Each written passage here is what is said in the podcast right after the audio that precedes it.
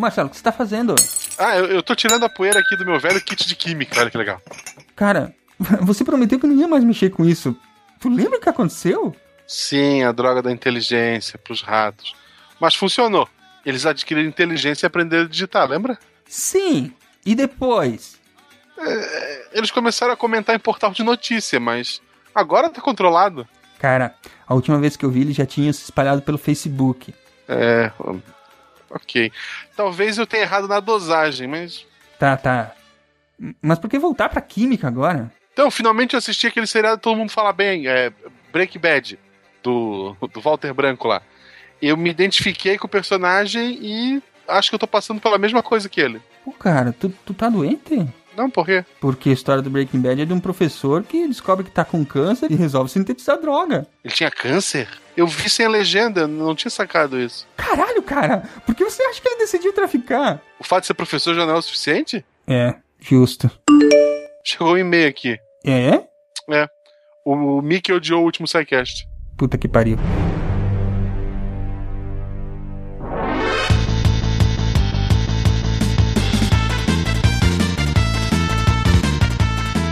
E assim, lá de Chapecó, Santa Catarina. E vocês sabem o que, que um carbono disse quando foi preso? Essa é fácil, né? Ele falou: Eu tenho direito a quatro ligações. e hoje à noite vai ser assim, será? Será que vai ser a noite toda? Nesse nível. Bom. Meu, que que é ânimo? eu sou o Werther de Vila Velha, Espírito Santo, e eu tenho uma confissão a fazer. Eu quase que reprovei em Química na sexta série. Meu Deus! Eu sou Fernanda de Chapecó e André, por que, que devemos manter silêncio absoluto nos laboratórios? Só falo na presença do meu advogado. não. é para não desconcentrar os reagentes. Meu Deus. ai, ai, ai. Ela tava guardando isso. Tá. Não tá nem é, aqui. O Fernando de Vila Velha, Espírito Santo também, como o Werther. Como o Werther. Porra, bicho, vai, hoje vai ser foda, hein? Vocês querem ficar sozinhos, gente? Não, não, não, não, não. Isso. eu sou o André do Rio de Janeiro e eu vi hoje um monte de pontinhos verdes na, esperando um ônibus. Hã? Hum? Era uma clorofila. Ah. de Gaspar, Santa Catarina, que é Marcelo Guaxinim. E sabe o carbono do Silmar, que foi preso? Ele fugiu, sabe como? Uh, não. Deixar a cadeia aberta. Vocês têm certeza que química não é um curso de humanas, não? Vocês estão ouvindo o SciCast, o podcast sobre ciência mais divertido da internet brasileira. Science World Beach.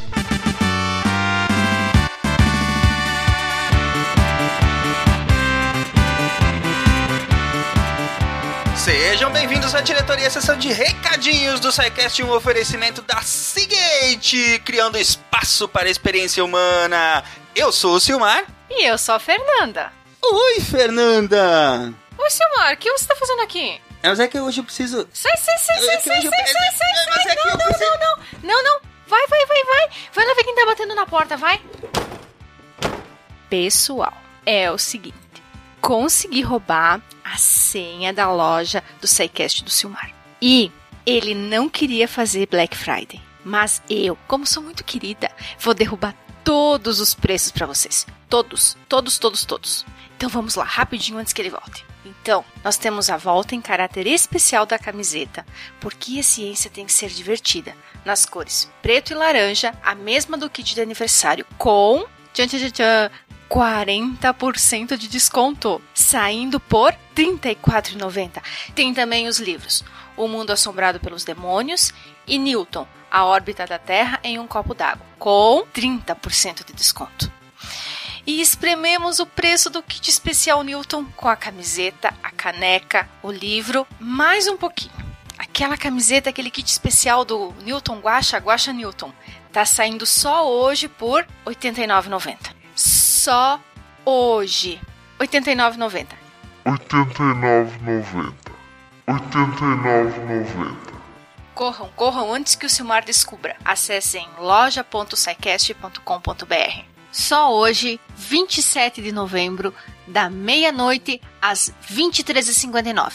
Corram, Black Friday SciCast, demolindo os preços para todo mundo poder ter ciência, cultura e diversão nesse final de ano.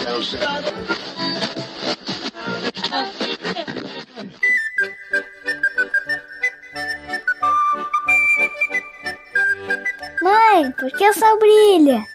Porque o Sol é formado por algo chamado hidrogênio. Como o Sol é muito grande, ele faz com que esse hidrogênio fique muito espremidinho, até que vire um outro elemento chamado hélio. E isso libera muita, mas muita luz e calor. E por que o mar é verde? Ora, Maria, o mar não é verde, ele é azul. Se você olhar fotos tiradas do espaço, verá que ele é azul por causa da grande quantidade de água. Ele parece verde por causa das algas. Mas por que as coisas são tão diferentes? Cada coisa no universo tem suas características próprias. A água é transparente, assim como o vidro. Mas a temperatura ambiente, a água é líquida e o vidro é sólido. O aço é sólido, mas não é transparente. Assim como o petróleo, não é transparente, mas é líquido. Cada coisa, cada substância, tudo que vemos tem suas propriedades, e a maneira como essas substâncias interagem entre si são características de cada uma.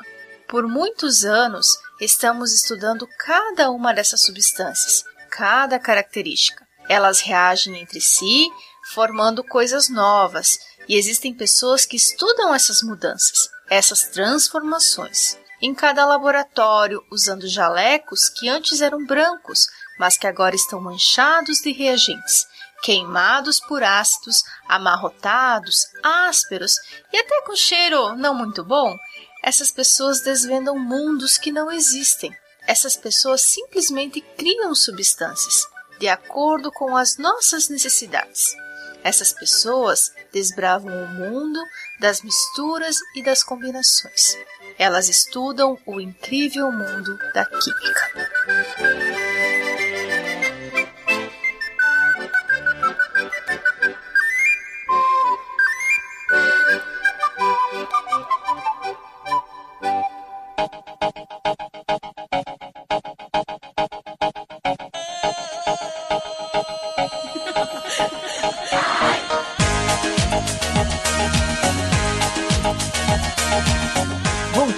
Voltando lá para as nossas carteiras de sala de aula, a química é um ramo da ciência que estuda as alterações e transformações sofridas pela matéria. Só que falar e especificar a partir de qual momento o ser humano passou a ter consciência da química é muito difícil. Vamos voltar lá aos primórdios da civilização humana, à pré-história, e falar um pouquinho sobre como a química começou, que afinal de contas nós tivemos que ter algum primeiro contato e muito provavelmente foi com o fogo, a primeira ocorrência da natureza em que o homem pré-histórico teve contato com a reação química. Bom, uma reação química é quando simplesmente uma substância se transforma em outra. Uma substância normalmente é formada por, por um ou mais átomos, e essa forma como eles se arranjam e rearranjam vai nos dar substâncias diferentes. É como um grande Lego, que você pode, com as peças você pode montar um avião, um barco, um sofá, um carrinho, qualquer coisa. Basta você montar e desmontar. Provavelmente um dos primeiros fenômenos observados pelos nossos antepassados pré-históricos, é, contemporâneos do Marcelo Guaxinim, foi o fogo. Foi provocado por algum fenômeno natural. Provavelmente caiu algum raio em alguma árvore lá e ela pegou fogo. E o que é esse fogo? Quando toda a matéria da árvore, no caso da madeira, começa a entrar em combustão, transformando a energia, gerando luz e calor. Essa luz e calor ajudaram a transformar outras matérias. E o homem, como sempre foi curioso, ele ficou observando e viu o que, é que acontecia. E provavelmente eu garanto que o primeiro experimento que ele fez foi colocar a mão para ver o que, é que acontecia. ele viu a primeira queimadura de segundo grau. Ele inventou a queimadura. Ele inventou a queimadura. Ele descobriu a queimadura, no caso, né? E quando foi que eles começaram a queimar gente, no caso? Foi logo depois disso, né? Por esporte? Ah, logo depois disso.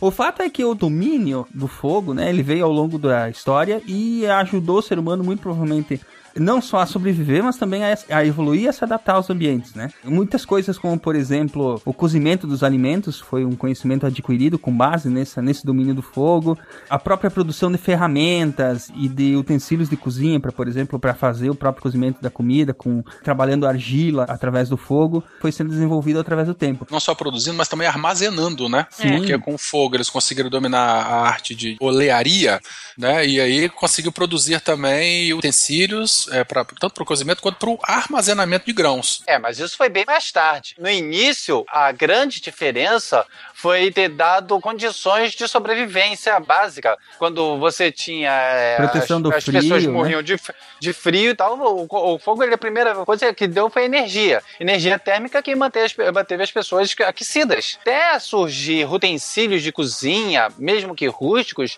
como um básico de uma panela, não sei o quê, mas demorou, foi muito tempo. Ne- Nesse, nesse momento, as pessoas espetavam a carne no a carne, o graveto, num graveto e botava lá, ou seja, a primeira coisa que foi inventada foi um churrasco. Olha só, hein? Muito bom. Os nossos antepassados eram gaúchos, gente.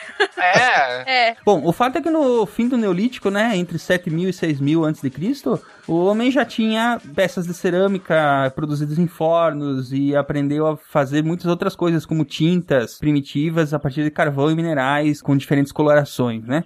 Já na antiguidade, né, com o advento da agricultura, nós tivemos outras formas de reação química que foram se integrando ao dia a dia do ser humano, né? Principalmente a questão de é, mistura água com cereais, o que nos levou ao surgimento da fermentação, né? Da cerveja. Da fermentação, alguns gostam de dizer que foi quando surgiu o pão, eu gosto de lembrar que foi quando surgiu a cerveja. Saúde. É. Pra mim foi um mingau mesmo, mas tudo bem. Farinha láctea surgiu nessa época, né? É, porque já, já existiam gados leiteiros.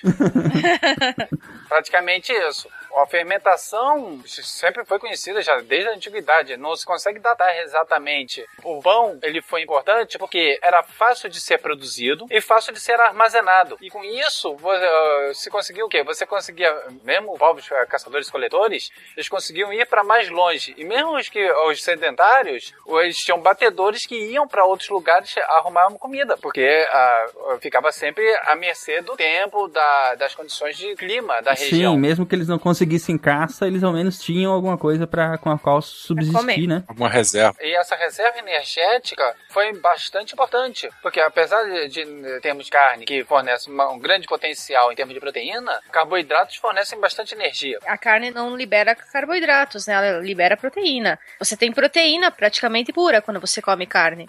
Mas você não tem energia do carboidrato, né? E aí o pão e os cereais, eles vieram nessa função, né? De liberar o carboidrato e para te dar mais energia. Mesmo porque, mesmo que a, a carne tem um problema que ela estraga. Mesmo ela cozida, ela tem um tempo de que ela vai estragar. Já o pão tem uma conservação melhor. Ainda há amostras de pão do tempo do Egito Antigo, que foi armazenado e foi bem armazenado. Claro que ninguém é maluco de comer hoje, né? Mas estragar, estragar não estragou. Mas é claro que ninguém é maluco de comer, né? Até porque deveria estar bem duro aquele pão, né?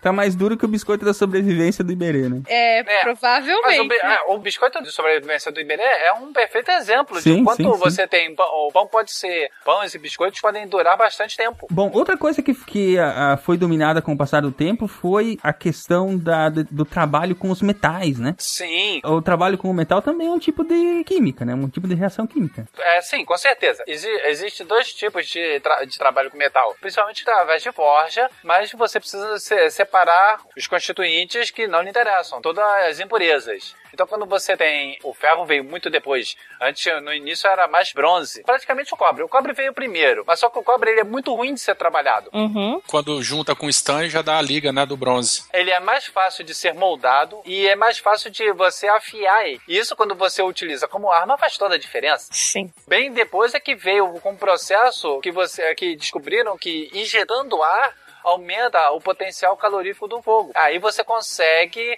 fazer a ostulação do ferro, o que é eh, separá-lo do- dos óxidos para obter um metal puro ou quase puro. Lembrando que inicialmente a ideia era só moldar o metal, né? Depois é que com o aquecimento, a junção do fogo com o metal, com os minérios que eles usavam é, há 3000 a.C., que eles perceberam que alguns materiais saíam nesse aquecimento. E aí conseguiam obter os metais puros. Foi o início da metalurgia, né? A ideia da metalurgia. Aí quando surge a ostulação. O problema básico é porque antes você moldava os metais na base da porrada. É isso aí. Com, com ferro, numa, com um pedaço de pedra em cima de outra pedra dura, na base do martelamento. Só depois é que foram construídos materiais que eram refratários, ou seja, mais resistentes ao calor, para fazer os moldes, para despejar o metal derretido ali. Só que para conseguir derreter esse metal, para deixá-lo em forma líquida, demandava de mais e mais calor. Foi quando surgiram as- os famosos foles, né? Isso, o problema básico é que era o seguinte,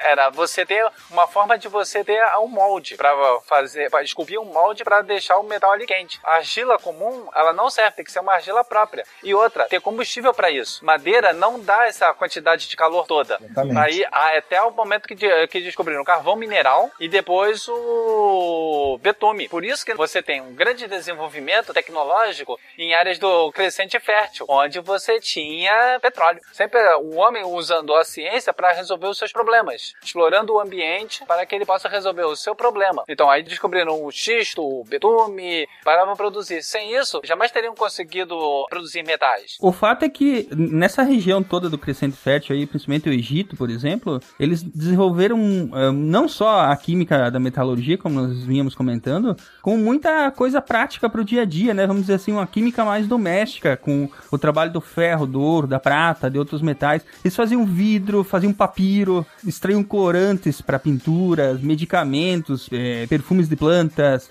e fabricavam bebidas, óbvio.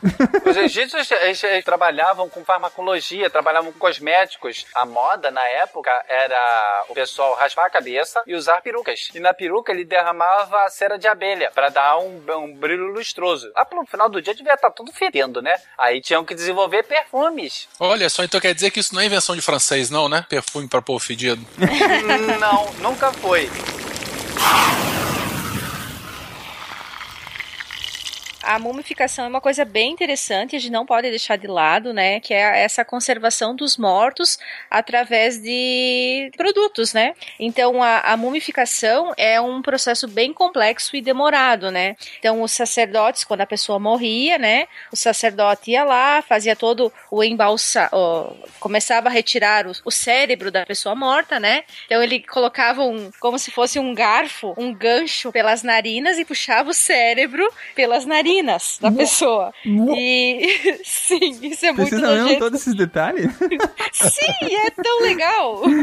Injetava álcool e, fa- fazia lá um mingau lá e ia puxando os pedacinhos. É bem legal. Isso, e aí depois ele ainda fazia um corte na, no lado do, do corpo da pessoa pra retirar todas as partes, né? Miúdo. As vísceras, os vasos Os sanguíneos, miúdos. né? Os miúdos, né? Ué, não da é, cara?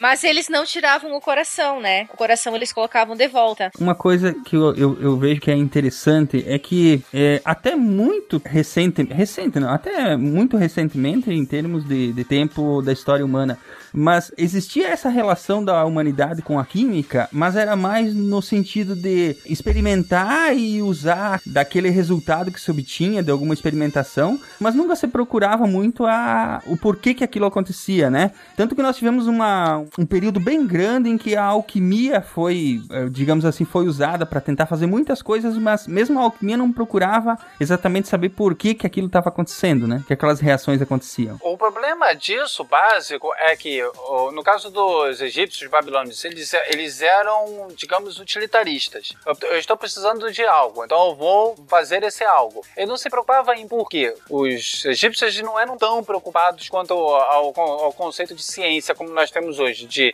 desvendar segredos do mundo e tal. Eles simplesmente iam para a segunda parte da ciência, que é produzir qualidade de vida Aplicação prática dela, né? aplicação prática. Eles eram práticos. No caso dos gregos, você vê que não há nenhuma citação grega. Os gregos não eram práticos, eles eram teóricos. E a química é uma ciência prática. Quando falam pra mim que não, eu estudo química teórica, não, meu amigo, você não estuda química teórica porque química teórica não existe. Você pode dizer estudar física achando que aquilo é química teórica, mas não, você estuda física. A química essencialmente prática. É, é experimentação, é entender como os corpos trabalham. Ela lida com realmente coisas acontecendo. A física trabalha muito com o conceito físico, fora do física newtoniana, que é corpos fazendo crash, ou a, a química trabalha com coisas que fedem e fazem cabum. E tenta entender por que, que está fedendo e fazendo cabum. É o mais perto que a gente chegou de magia, não é? É o mais perto que a gente chegou de magia. Porque o mais parecido com magia em termos de física, você veio com o eletromagnetismo. pô, milhares de anos depois. Por isso que havia sempre esse essa coisa mística da química, né? Coisas se transformando, a busca de transformar algo em ouro, transformar é, é, espíritos e essas reações, coisas assim. É a transmutação. É algo que até ó, pode ser visto até de um ponto de vista religioso, onde nós estamos sempre mudando. A nossa existência é sempre interna mutação, até que chega um fim, nós morremos. O que, que acontece depois? Nós mudamos. Mudamos para o quê? Aí, entre os diversos tipos de mitos, eh, religiões, histórias, se, eh, se viramos animais e voamos em direção ao Deus Sol, se, se vamos para um mundo de, de mortos, se vamos virar espíritos iluminados, é, tudo envolve uma transformação. E isso, a química está sempre acompanhando com isso. Ah, quando nós, nós temos os diferentes, os diferentes elementos, as diferentes substâncias que reagem e reagem entre si, como tudo funciona, como eu, eu vejo o, o fósforo, no caso do fósforo, até falando do negócio da alquimia, onde um dos principais alquimistas que começou a sair um pouco desse misticismo e ir para a ciência foi um alquimista chamado Brandt. Brandt ele estava estudando, como a maioria da época, isso em torno do século XVI, século XV, XVI, que ele estava buscando o ouro. Então ele raciocinou o seguinte: o que, que é parecido com o ouro? Algo amarelo. E o que, e o que, que pode ter de amarelo? Qual é a principal força que tem? Que existe? Vida. O que, que, o que, que um ser vivo produz que é amarelo? Xixi. Urina. Então ele começou a coletar urina de, de todos os lugares. Ele, ele ia de porta em porta pedir pro pessoal, já que não existia saneamento básico, tá, gente? É mais ou menos como o interior do Brasil. Ou urina. Ou urina. Olha a piadinha aí. Ah, pior que há quem discuta se, se o termo urina não vem, não vem de, de ouro, mas não. ele, tá- ele começou e começou a destilar urina. Começou a destilar urina. Eu imagino o quanto a esposa dele era uma pessoa bondosa e o amava muito. Uma pessoa muito doce. É, porque ficar você cheirando urina sendo fervida dia após dia após dia, a- a- não devia de ser nada fácil. É tipo viver sempre no carnaval. Andar no calçadão após o carnaval, né? Isso, isso.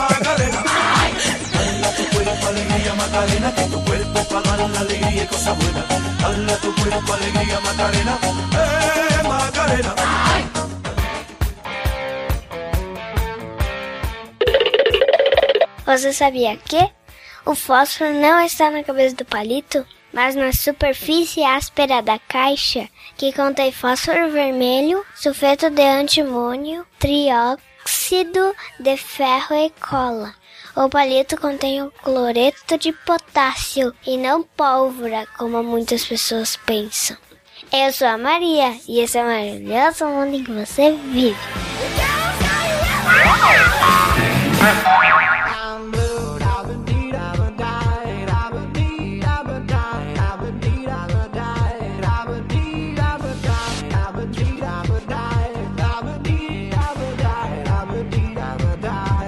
Bom, o fato é que essa era da alquimia, ela durou um pouco mais de mil anos. Em torno de 300 depois de Cristo, ela surgiu em Alexandria, no Egito.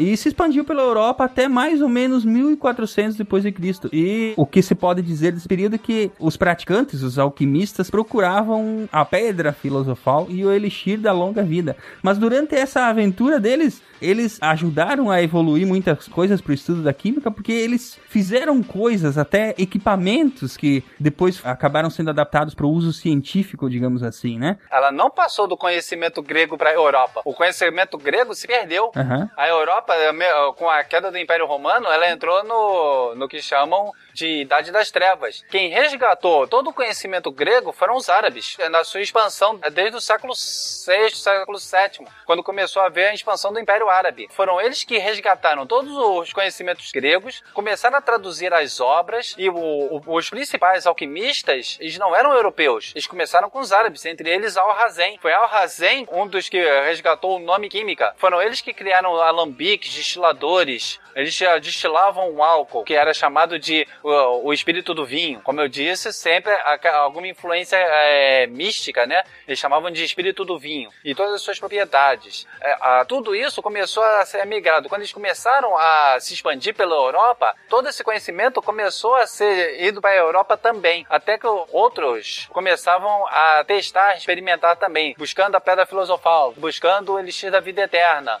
Os árabes sempre tiveram um ponto crucial em todo o desenvolvimento científico, a partir do século V, VI, até o, o que houve o, o chamado Renascimento. Lembrando o seguinte, essa questão que o André fala que é a química é puramente prática, né? Ela é fazer as coisas, Mas a química só vai virar ciência, é definida como ciência, a partir de postulados, de teorias. A explicação dos fenômenos é que faz a química virar ciência. Enquanto Sim. ela é experimental, ela não é chamada de uma ciência química. A alquimia vem atrelada ao misticismo, atrelada à questão é, muito da, dos segredos, né? E aí juntam povos, né? Vem tem a parte histórias gregos, egípcios, vindo para a Europa. É uma, uma, um caldeirão de novidade, mistura de teorias, experimentos. Vem a Idade Média, o Tribunal da Inquisição, os alquimistas eram chamados de bruxos, queimados na fogueira da Inquisição. Só a partir desse salto aí que vai vir a química como ciência, buscando respostas. Sim, química como ciência só veio muito depois, pra- praticamente depois do, ah, com o iluminismo. Exatamente. A química como ciência, ou seja, nós chamamos de, de ciência normal, né? Elaboração de teorias, e- elaboração de hipóteses, depois experimentação, estabelecimento de leis gerais, até chegar a teorias científicas. Isso demorou muito tempo. Isso não foi, ah, às vezes nós tentando, eh, tentamos eh, contar as histórias, ou por pura falta de tempo, às vezes, porque é uma história muito importante e muito bonita, até por sinal, nós acabamos omitindo várias coisas importantes. Parece que, tipo, ah, ah, o homem começou a desenvolver conhecimento científico, ele buscava a pedra filosofal, até que, uau, pedra filosofal não existe, nada de elixir da vida eterna, vou estudar agora átomos e moléculas. Foi um longo processo, Durou mais de mil anos, afinal de contas, né? muito mais de mil anos. Séculos e séculos. Sempre conhecimento se armazenando, pequenas peças de um quebra-cabeça se juntando, até que nos mostra um um quadro que nós jamais imaginávamos. Uma peça verde, outra amarela, uma rosa, uma lilás, uma preta, uma branca, se juntando tudo e, tipo, dá um castelo. Mas e a partir de que momento e como que aconteceu essa transição, André? Não existe momento, ela é uma soma de fatores. É, Esse é um dos grandes desafios quando a gente ensina essa questão. Chega um ponto que você precisa reproduzir tudo, você precisa ordenar. Um dos conceitos mais importantes é abandonar todo o que é misticismo. Primeira coisa, é fácil você falar e exatamente difícil de fazer. Olha só, não vamos, eh, vamos imaginar, esquece esse negócio de, de sólidos platônicos, terra, água, fogo e ar. Ele passou a ser, a ser separado em espíritos, que eram gases, sais, enxofre e, e água. Começa a ter coisas mais palpáveis, coisas que ele possa trabalhar e não simplesmente fogo. Fogo você utiliza, mas você, ele não é palpável, você produz, mas você não, ele é muito difícil de você controlar. Quando você trabalha com elementos, com subst... aí veio o conceito de elementos, entidades básicas, ou como eu costumo dizer, a pequena peça do Lego, que ele vai começar a se montar. E é ali que ele começou -se a trabalhar com isso. É entender como eu vou utilizar o, o metais para eu dar o que eu tiver. E obviamente obter o ouro. Mas aí já é, depois isso foi abandonado. Um dos primeiros a criar a, a formalização de todos esses princípios, de todas essas ideias, foi Robert Boyle. Em 1650. 1650. Ou seja, se o- a alquimia surgiu mais ou menos em 300 depois de Cristo, nós temos aí algo em torno de 1300 anos de história, como tu falou, nós acabamos resumindo em 10 minutos de conversa. Isso, que, isso para, fins de podcast, que senão nós ficaríamos Senão nós dias, ficaríamos dias só falando dessa parte, né? ficaríamos dias discutindo só isso. Robert Boyle, ele, apesar de ser um fervoroso religioso, ele tinha a mente que ele tinha que entender o mundo também. Ele, então ele começou a descartar todo tipo de, de misticismos e ideias preconcebidas, e ele partiu. Ele, foi por isso que ele escreveu o Químico Cético. Esse o químico cético, ele começa a traçar então a distinção entre a alquimia e a química. Co- Começa a separar, né, o, o que realmente era toda aquela parte mística, toda, toda aquela magia que é considera a alquimia do que realmente vem a ser a química como ciência, né? Então ela, ele acaba colocando um fim nesse conceito dos quatro elementos que já foi falado, né, da terra, água, fogo e ar, e começa então a se discutir a questão da química, acho que os, os primeiras discussões da química como então ciência, né? Não consegui não pensar em ti, André, quando eu li o nome do livro que ele publicou. Eu tenho, eu tenho versão digital dele, é excelente. O, o químico cético. O engraçado é que falam tanto de ceticismo ligado ao ateísmo, sendo que ele era tão fervoroso religioso que parte da fortuna dele era para combater o ateísmo. Nossa!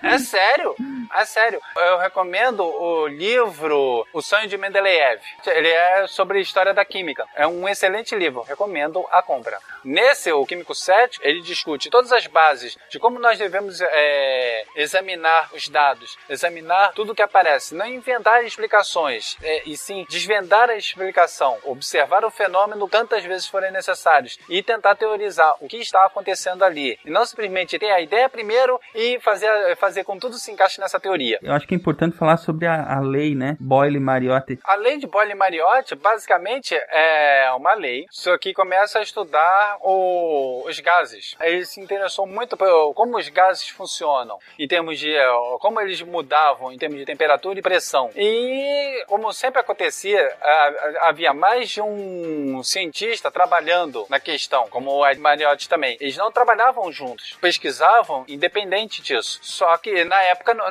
na época não tinha a facilidade de usar Skype, nem, nem ficarem se xingando pelo Twitter. Por isso que o negócio lá era melhor naquela época. No máximo, eles se xingavam por carta. E eu não estou exagerando.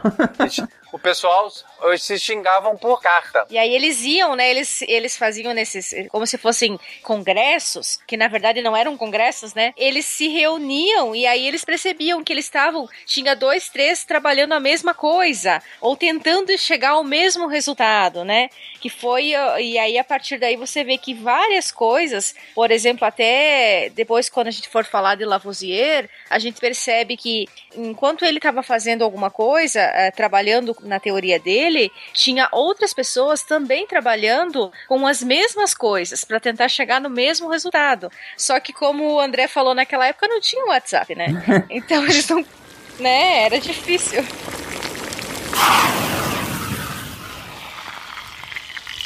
Em 1774, uma pessoa chamada Jeff Priestley, ele meio que isolou o oxigênio, né? Até interessante que Priestley não era cientista, ele era curioso. Isso, aham. Ele era curioso. Não é, ele não fazia eh, pesquisando. Ele, tipo, pô, é legal. Ele começou a estudar gás carbônico em cervejarias. Então ele observava lá nos tanques de fermentação que produziam um gás e ele começou a brincar com aquele gás. E eh, ele botava uma chama e a chama apagava. Ele coletou um pouco daquilo e colocou um rato dentro. O rato morria asfixiado. Ele começou a estudar aquilo. Teve uma vez que ele tentou examinar o que, que acontecia quando o gás carbônico agia sobre éter.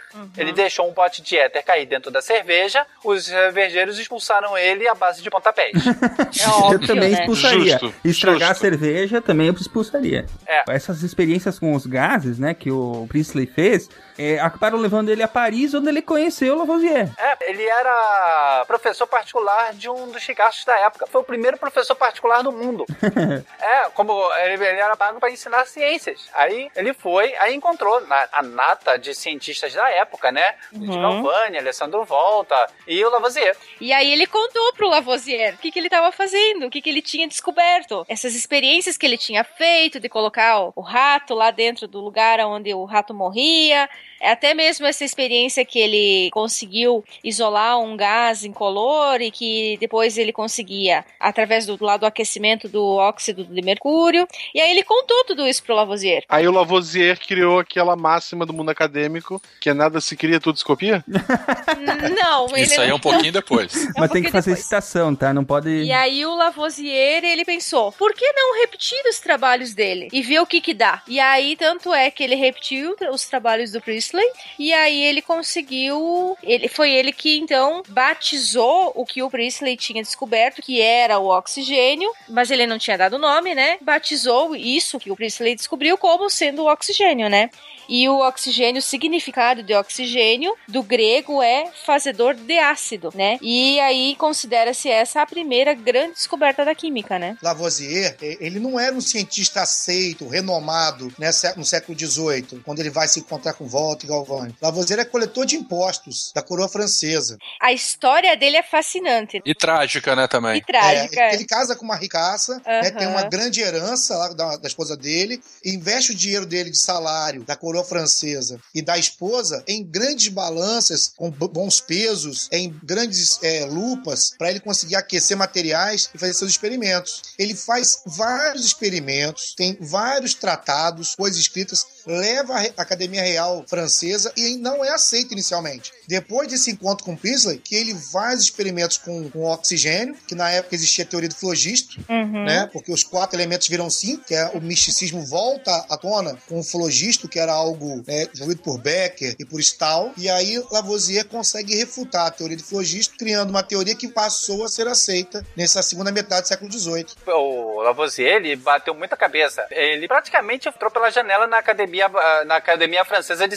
ciências. Ele entrou pela janela, porque a família dele não era pobre e a família da, da mulher dele era mais rica ainda. Mais rica ainda. Era da chamada Ferme Generale, que ela é, coletava, ela antecipava a coleta de impostos e repassava pra depois para a coroa francesa. Ou seja, tudo que eles cobrassem a mais era deles. Imagina um, um profissional desse hoje na sua casa, coletando E seu imposto. é, praticamente ele inventou o Brasil. É, eu ia dizer isso, né? Eu ia dizer Então, isso. o, inte- o interessante disso é que quando ele era da academia francesa, enco- encontraram um um- um- uma determinada rocha esquisita que caiu do céu. E ele olhou para aquilo, examinou e disse que aquilo não tinha nenhum valor científico, aquilo não servia para nada. E daquele pedaço conseguiram, alguém guardou um pedaço e simplesmente ia jogando fora um meteorito. Aerolito. É, do, do jeito que era grande, era um aerolote. o grande ponto que eu acho que tem que ser salientado, porque há, há- há uma discussão de por que, que Lavoisier foi denominado o pai da química e não Priestley. Porque Priestley era um sonhador e ele fazia as coisas porque, tipo, caraca, é legal. Não que isso seja errado, mas, tipo, é legal. Ele nunca tentou formalizar o seu conhecimento. Ele chamou simplesmente o gás carbônico de ar desflogisticado. E, tipo, é só isso. Só isso. E o Lavoisier que tentou. Ele tentou, ele reproduziu o, o experimento para produzir oxigênio, fez os testes e ele fez o contrário. Ele fez o que, que eu posso é, reagir com oxigênio. Então ele começou a estudar o que? Os princípios de oxidação e combustão. Ele fez um trabalho bem mais completo. Esse trabalho dele ele foi compilado no tomo, né? Tratado Elementar da Química, lançado em 1789. que foi escrito pela mulher dele.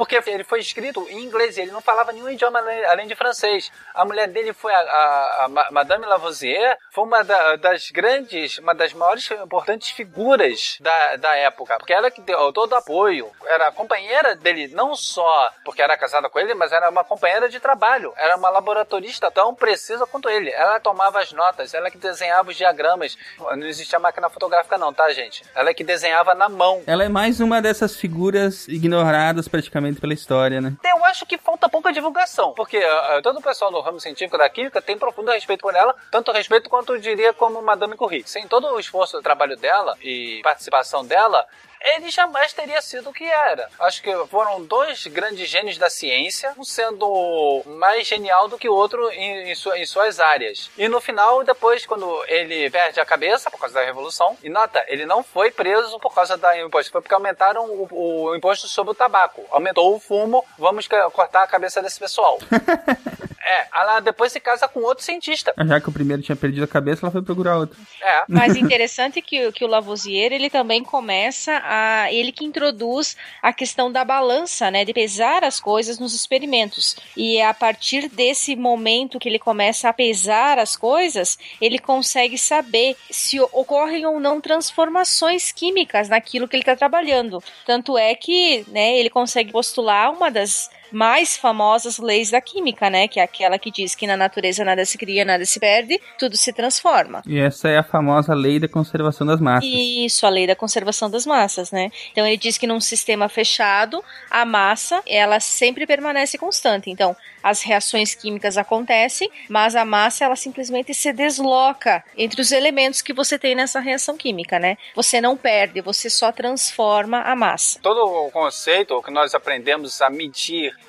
a trabalhar com isso vai desde processos industriais até a feitura do seu bolo. Uhum. Sim, por isso que você precisa de ter a quantidade certa. E não dizer assim, puxa, a receita diz pra botar uma colher de sopa de baunilha. Pois se eu botar isso, tudo bem, como experimento científico é lindo e maravilhoso, mas você sabe que pode dar errado.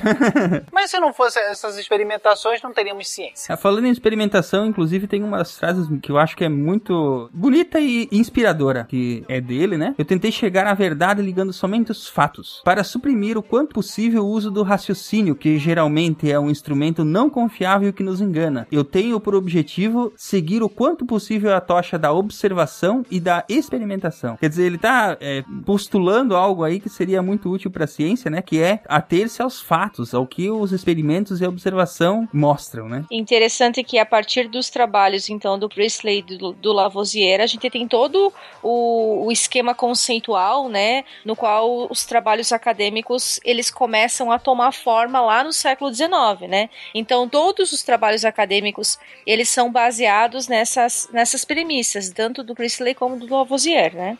E aí tem todo o desenvolvimento da inovação industrial do século XX, como a, a toda a parte de farmacêutica, de biotecnologia, até mesmo do telefone celular, né? Tudo isso ele só conseguiu desenvolver a partir daqueles primórdios. Observação e experimentação. né? É isso. Ou seja, a o Lavoisier fez mais do que misturar compostos. Ele Justamente. introduziu um novo pensamento, o pensamento científico. Ou, se formos analisar, ele usou todo, o seu, todo esse pensamento científico para, um, melhorar o sistema de abastecimento de água de Paris e coleta de, eh, coleta de Dois, sistema de segurança e iluminação. Três, pólvora. E para, para um país que, que vivia em guerra, isso era muito importante.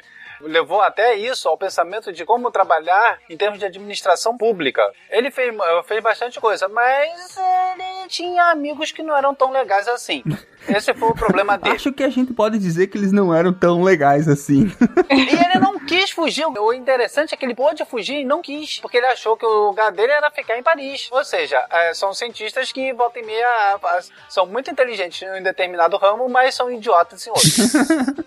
Tipo, é importante você ente- entender isso, o pensamento científico do cara. Eu, eu posso sempre trabalhar com as questões, com os dados mais finos possíveis, mais precisos. É, tudo bem, a Priestley jamais teria feito o- as descobertas que ele fez, porque Priestley era pobre. E ser pobre, quando você te, confrontar com um cara que é altamente rico e você podia encomendar os melhores equipamentos, os melhores artesãos da Europa, vai fazer uma diferença. Priestley não deixou de ser um gênio ao seu modo, mas Lavoisier acabou se destacando por causa disso. As- ah, são coisas que acontecem na vida. O, só para encerrar a questão do Priestley, eu, eu não posso deixar de mencionar uma questão que ele soube da questão da Revolução dos Estados Unidos e ele, era, ele apoiava a Revolução Americana de independência dos Estados Unidos. E isso já prestes a explodir a Revolução Francesa. Então a- de- acharam por bem expulsar ele, ameaçar ele de morte. Ele teve que ralar peito. Saiu fugido da França e foi morar nos Estados Unidos Melhor pra ele. conseguiu, sobreviveu. Teve uma boa vida. Lá ele foi, foi ser ministro, é, ministro religioso. E teve uma boa, um bom fim de vida. Ao menos ele não perdeu a cabeça. É, ao menos ele não perdeu a cabeça.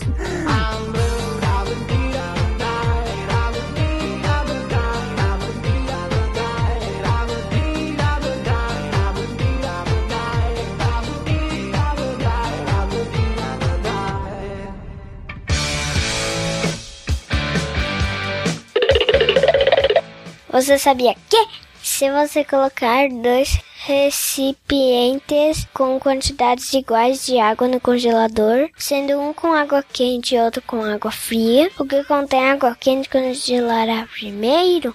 Esse fenômeno se chama paradoxo de Mpemba. E foi descoberto na Tanzânia em 1969. Eu sou a Maria e esse é o maravilhoso mundo em que você vive.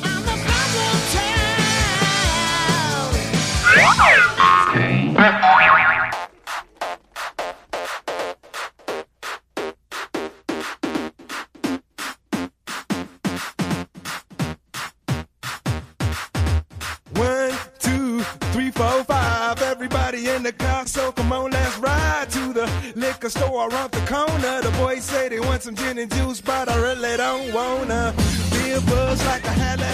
Durante a evolução da química como ciência, você tem descobertas principais, fatos que chamam a atenção. E eu acho que o próximo que a gente pode relatar aqui é a questão da teoria de que os átomos formam moléculas. Então, lá por volta de 1800, o Gay Lussac, eu acho que é assim que se fala, não sei. Gay Lussac. É Joseph Louis Gay-Lussac, é isso? Isso. Ele começa então a demonstrar que sob pressão constante o volume de um gás perfeito varia na razão direta da temperatura, né? E aí ele começa a criar leis e, e teorias para trabalhar com gases. O Boyle, que a gente já comentou dele lá em 1650, ele já fazia menção sobre gases, né?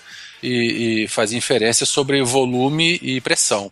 E aí agora, né, 150 anos depois, o Gay Lussac, ele já coloca a temperatura aí nessa equação. Isso é a diferença é exatamente essa, né? que quando Boyle estuda os gases, ele trabalha com temperatura constante, né? chamada isotérmica, pressão e volume. E agora Gay-Lussac, Charles, né? e depois Avogadro vão trabalhar a temperatura como variável e vão começar a pensar na possibilidade da junção dos átomos criando as moléculas. É interessante que essa virada de século, século 18 19, a ciência química ela floresce, né? É por isso que primeiro falava-se que Boyle era o pai da química, depois vem Lavoisier, que a partir de Lavoisier, esse início do século XIX, você tem a química florescendo, a a- separando em química orgânica depois. Depois que o Lussac ele, ele começa com essas experiências e, e ele começa a fazer, a colocar temperatura no meio dessas reações químicas, nós só vamos ter posterior a isso, e bem posterior a isso, o trabalho do Avogadro, que aí ele demonstra que esses resultados se conciliam com estudos que ele também estava fazendo, né?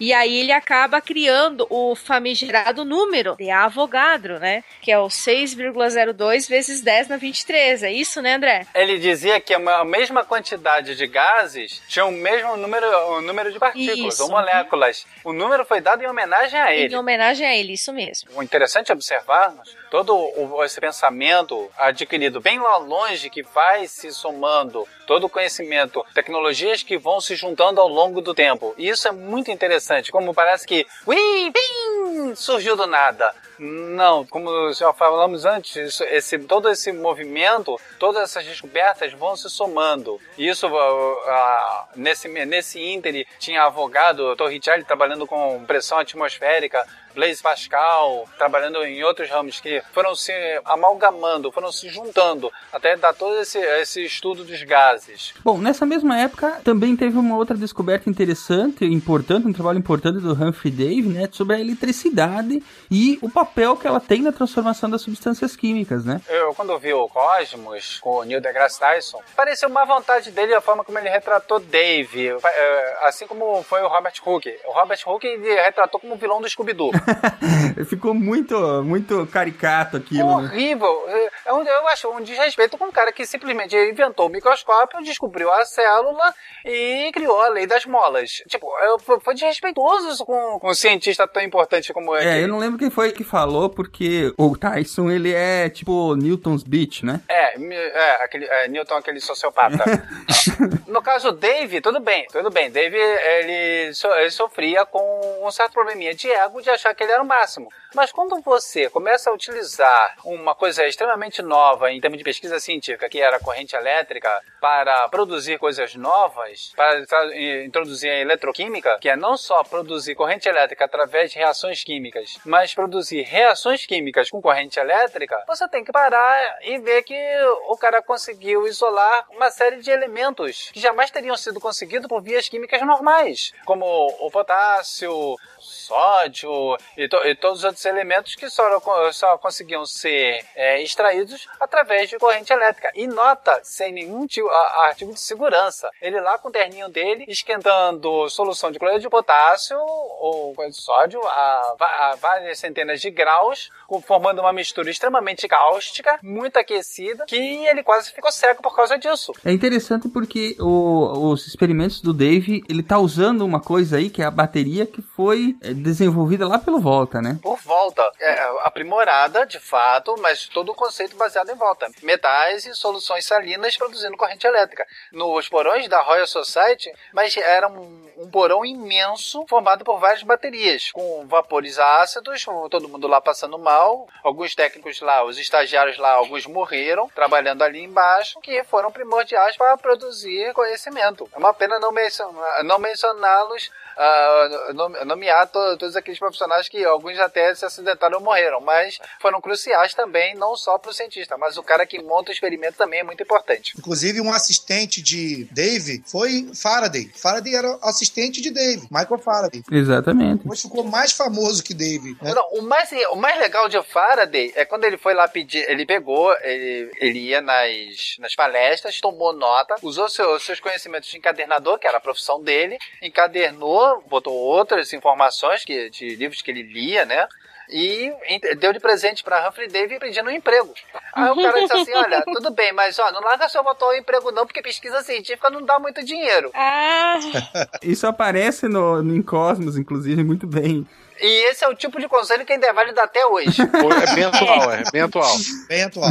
Pode vir aqui me ajudar, mas não larga a tua profissão, não, cara. Aí ele conseguiu ele, ele fazer os experimentozinhos dele e acabou uh, trabalhando não só na química, mas ele se destacou mais na física, na, na parte de motores elétricos e tudo. O grande problema dele é que ele não tinha é, fundamentação matemática, ele era um experimentalista. Quem acabou formulando toda a parte experimental que ele fez e documentou, né? Quem acabou transcrevendo tudo para linguagem científica científica, por assim dizer, na linguagem de matemática, foi o Maxwell. Lá pelas tantas, Faraday começou a ser desdenhado, chincalhado, porque ele não sabia matemática. Sim, tanto que nas biografias, sempre que se fala de Faraday, se fala de Maxwell, e sempre que se fala de Maxwell, se fala de Faraday. É Tem verdade. até um livro da coleção Imortais da Ciência, é do professor Frederico Firmo de Souza Cruz, que se chama Faraday e Maxwell, Luz sobre os Campos, que é muito legal, muito interessante. Essa coleção é muito boa. Porque Maxwell não era um experimentalista. É, ele era um matemático. Ele era um matemático. A junção do teórico e o prático. Eu não consigo ver de, de forma como bem semelhante com Galileu e,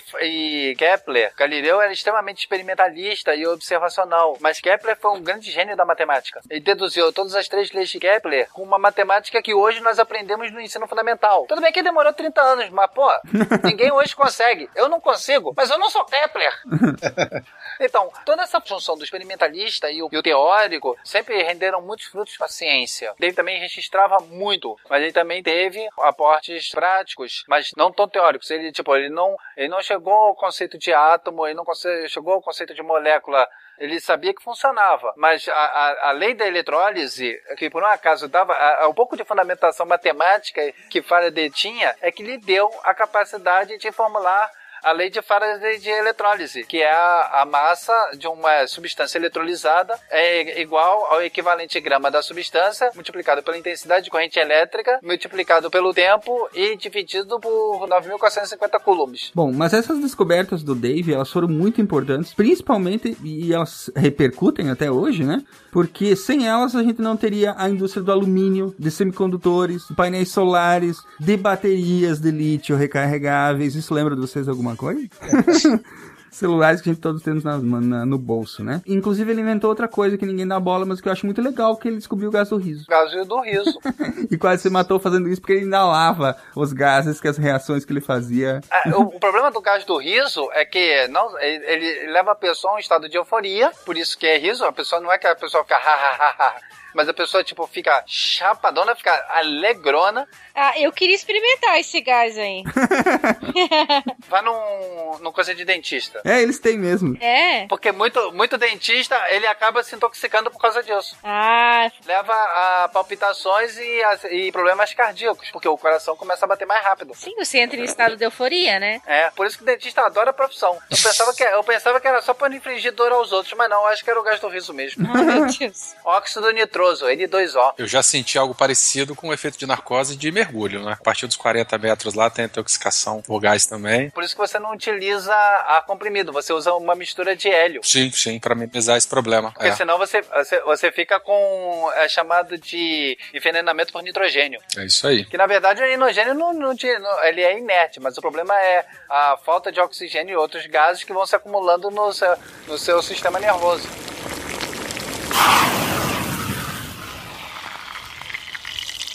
Como é que nós avançamos então? Podemos ir para uma data 1808, cha- falando sobre Dalton e Proust, a teoria atômica e a estequiometria. Que vem a ser isso, Fernanda? É, a estequiometria, na verdade, é uma herança evoluída dos primórdios lá do Lavoisier, né? Então, que ele, ele introduziu a questão de pesar as coisas e a estequiometria, ela vem, então, agora fazer esse, esse aprofundamento.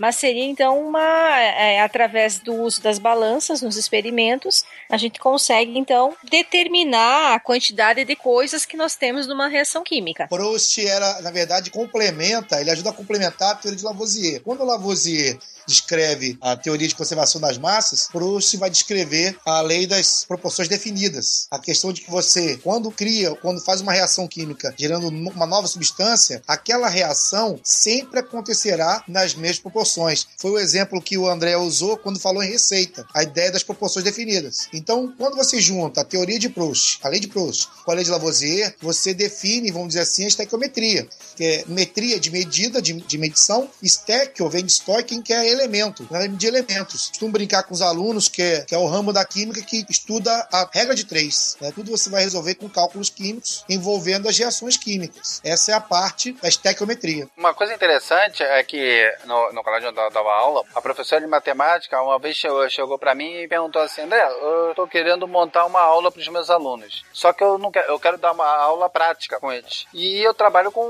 Eu, tô- eu estou trabalhando em razão e proporção. E eu sei que química trabalha muito com razão e proporção. O que, que eu posso fazer com eles? Aí eu sugeri fazer uma estequiometria. Básico, né?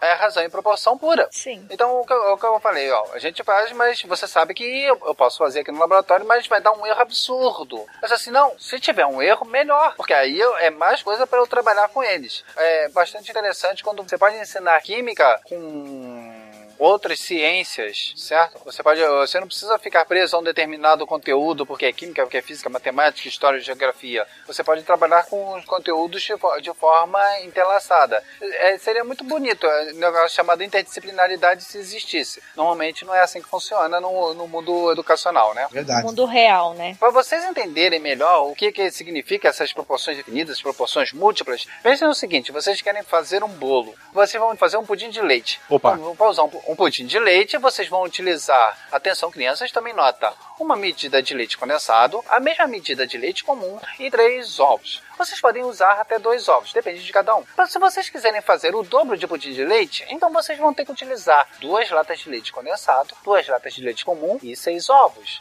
Entendendo? Então, quando você aumenta um ingrediente, um reagente, você tem que mudar na mesma proporção os outros reagentes. Pô, pudim de leite, finalmente fez sentido esse podcast. Viu? A química está na sua vida, querendo você ou não. É, e, e- e como é difícil explicar a estequiometria para aquela gurizada do ensino médio. Eu dei aula por muito tempo de química e, gente, é fazer regra de três. E aí, quantas vezes eu tinha que voltar lá, pedir pro professor de matemática, porque não tinha a história da interdisciplinaridade, né? Ó, professor, dá uma reforçada aí na, na regra de três, porque os alunos realmente eles não sabem fazer regra de três. É a única fórmula matemática que vale a pena conhecer. É, e depois ainda percebi que o problema não era só de não fazer regra de três, de não saber fazer regra de três. O problema era não saber interpretar o texto que o enunciado da questão pedia. A coisa era tão simples que você fazia a reação química no quadro e ia tirando os elementos do problema e ia colocando ali. Não tinha segredo nenhum. Aí quando você tá fazendo lá na frente, eles acham super fácil, né? E aí quando eles tinham que fazer sozinhos? Gente, olha, Foi uma, uma- um questionamento que eu fiz numa reunião pedagógica que eu disse: eu não tenho como dar aula de química para quem não sabe português e matemática. justamente, é isso que falta. Ele simplesmente não sabe fazer conta. Ele não sabe fazer conta. E nem interpretar o texto. E ele não interpreta o que eu digo. Ele não sabe fazer conta e não sabe o que eu tô querendo. E eu acho que a estequiometria ela resume muito bem essa falta de preparo, tanto da matemática quanto do português, da interpretação de texto. Porque é muito notório isso. Você chega lá no primeiro ano, eles começam a estudar química, ver toda aquela parte de teoria atômica e entra na estequiometria.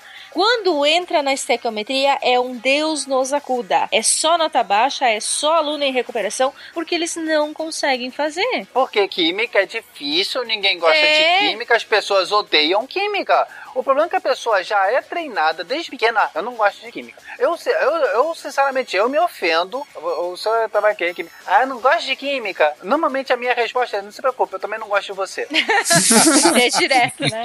Tá, mas vem cá, essas descobertas do, do Dalton e do Prost, além de fazer pudim de chocolate, serve pra quê? Serve pra todo o processo industrial. Serve pra tudo. Mas o que vale é o bolo de chocolate. O que vale é o bolo de chocolate, mas você não quer gastar demais, né?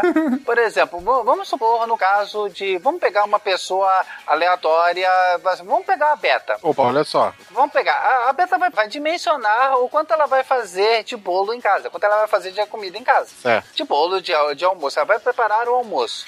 Então ela sabe que em casa ela vai gastar um quilo de arroz, um quilo de fe... meio quilo de feijão e batata, carne, etc. Se chega mais pessoas em casa, ela vai ter que dimensionar isso para mais pessoas, ok? Ela vai ter que usar todo o seu conhecimento científico e tecnológico para produzir mais comida. Mas ela não pode produzir demais, porque senão ela vai jogar comida fora. Vai ter desperdício de material. Ela não vai ter como armazenar e estocar isso. Mesma coisa, ela não pode gastar demais. Ela sabe que o quanto ela vai gastar de tempero para fazer o arrozinho mágico dela. Se ela botar sal demais, o arroz vai ficar salgado. Se botar sal de menos, ele vai ficar insosso. Então, ela- se ela botar sal demais, ela vai perder material. Ela vai jogar aquele arroz todo fora. Marcelo vai ficar, vai ficar com uma cara triste. Sim. Vai ficar bicudo lá, chorando no cantinho. E ela vai ter que fazer o, o almoço de novo. Vai atrasar ainda mais o almoço, ok? Isso pode dar uma briga de casal, isso é sério. Agora, imagina, extrapolem isso para uma indústria de aço, uma indústria de bens de consumo, uma, uma indústria química produzindo corantes, produzindo ligas metálicas, produzindo medicamentos. Imagine uma partida de medicamentos sendo jogados fora porque erraram a dosagem. Por isso que os controles de qualidade, cada processo, o controle de qualidade vai medindo se tá- está tudo dentro dos padrões, está tudo dentro das concentrações. Isso é estequiometria que fala. Exatamente, e, isso, e era isso que me deu muito dinheiro quando eu trabalhei com isso. Eu analisava a produção, que eu tinha que ver se estava tudo certo dentro das produções. Uma vez eu trabalhando, tinha soda cáustica demais. Eu trabalhava numa indústria de material de limpeza, tinha soda cáustica demais. E eu fui lá falar com o técnico. A, a gente tinha os mais caros equipamentos e tínhamos o Jordani, que era o nosso chefe de produção, que não entendia muito de ciência. Ele entendia de mexer as coisas. E ele era muito bom no que fazia. Só que ele não tinha muita preocupação da quantidade. A gente que tinha. Aí eu mostrei pro meu chefe o quanto tinha de soda cáustica mais. E, tipo, era muito mais. Meu, o meu chefe, que era o químico responsável, quase matou o Jordânio, quase matou toda a produção, porque dizendo que o, o CRQ ia caçar a cabeça dele se ele deixasse aquilo passar. Então isso é importante. Foi, foi aquele detergente todo pro ralo. Você perde dinheiro. A empresa, ela, ela tem custos, então ela tem que arcar com aqueles custos. Então ela vai ter que fazer toda a produção. Isso, ou seja, atrasa a produção, você teve gasto e isso vai refletir no andamento da própria empresa. Ela passa a ter prejuízo e fecha as portas, demitindo todo mundo, o que gera desemprego. Então, o estudo fino de como as coisas são produzidas e quais as quantidades são importantes. E quando nós refinamos isso, nós conseguimos produtos a um preço mais barato. Antigamente, por exemplo, um monitor LCD um monitor LCD ah, no início do ano 2000 custava de 13 polegadas, gente. Nada muito chique. Com, quase com, com um metro de espessura. Não, isso é exagero, tá? tá um- mas bem, ma- com uma espessura bem maior do que nós temos hoje, custava em torno de 2.500 reais. Hoje nós compramos, por qualquer 300 reais, nós compramos um de, de 19 polegadas, um- mais ou menos um preço médio. Ou seja, quando nós refinamos a, a tecnologia de produção, nós refinamos todo o processo, nós temos produtos mais baratos. Isso vale para medicamentos também. O medicamento no início ele é bem mais caro porque você está desenvolvendo a tecnologia para produzi-lo. Você tem perdas e você tem que ver qual o material de melhor produção que dá o maior rendimento. Por isso que o, o estudo de rendimento, quanto menor o rendimento, melhor a produção, você vai ter mais produto no mercado gastando menos, então você pode baixar o seu preço. Tudo bem que isso no mundo perfeito, né? Nem sempre é assim que acontece. E aí é preciso ter é, supervisão de órgãos é, regulamentadores, senão a pessoa cobra uma aspirina a 10 mil reais. Tá vendo, crianças? Se vocês quiserem ficar ricos, aprendam estequiometria. Falar de coisa gostosa de chocolate ao leite, tem que se acertar a proporção de açúcar, da massa de cacau, né, do leite. Pra não errar, joga um amendoim, gente. Joga um amendoinzinho. Não estrague o meu chocolate colocando essas coisas nele. Chocolate é só chocolate. É, é, é só o quê? Cacau agora? 70% de cacau? Não, na verdade eu prefiro só aquele chocolate branco que é pura gordura, só. É, aquilo não é chocolate, né? E Todo chocolate é praticamente gordura. O chocolate, esse chocolate diet, Ele é diet porque ele não tem açúcar, tá, gente? Chocolate diet foi feito para diabético, não para você fazer dieta. Então deixem de ser idiotas e parem de ficar se enchendo de chocolate diet achando que vão emagrecer. Os produtos diet, eles não têm açúcar. É. Os produtos light, eles são light em um determinado componente, que pode ou não ser açúcar. Na dúvida, se for gostoso, engorda.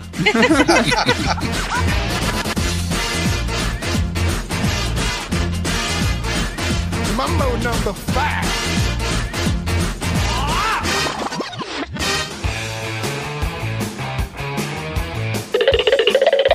Você sabia que a gravação dos números nos vidros dos carros é feita utilizando C ácido fluorídrico, único entre os ácidos que tem a propriedade de atacar o vidro. Este mesmo ácido é usado também para a fluoretação da água nos sistemas públicos do Brasil. Eu sou a Maria e esse é o maravilhoso mundo em que você vive.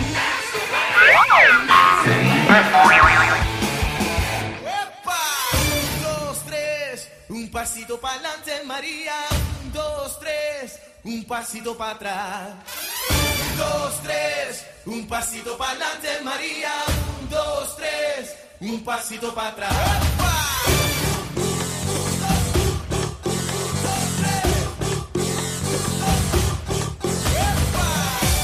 Se formos analisar bem, o primeiro modelo atômico veio da Grécia, Demócrito e Leucipo, que veio com a ideia que se fôssemos quebrar a matéria, tá? Matéria não é história portuguesa e matemática não, tá, queridos? Eu tenho que sempre nas minhas aulas explicar isso. Matéria é tudo que possui massa e ocupa lugar no espaço. Muito bem. Eu sou matéria. A beça. Muita matéria. Uma matéria bem grande.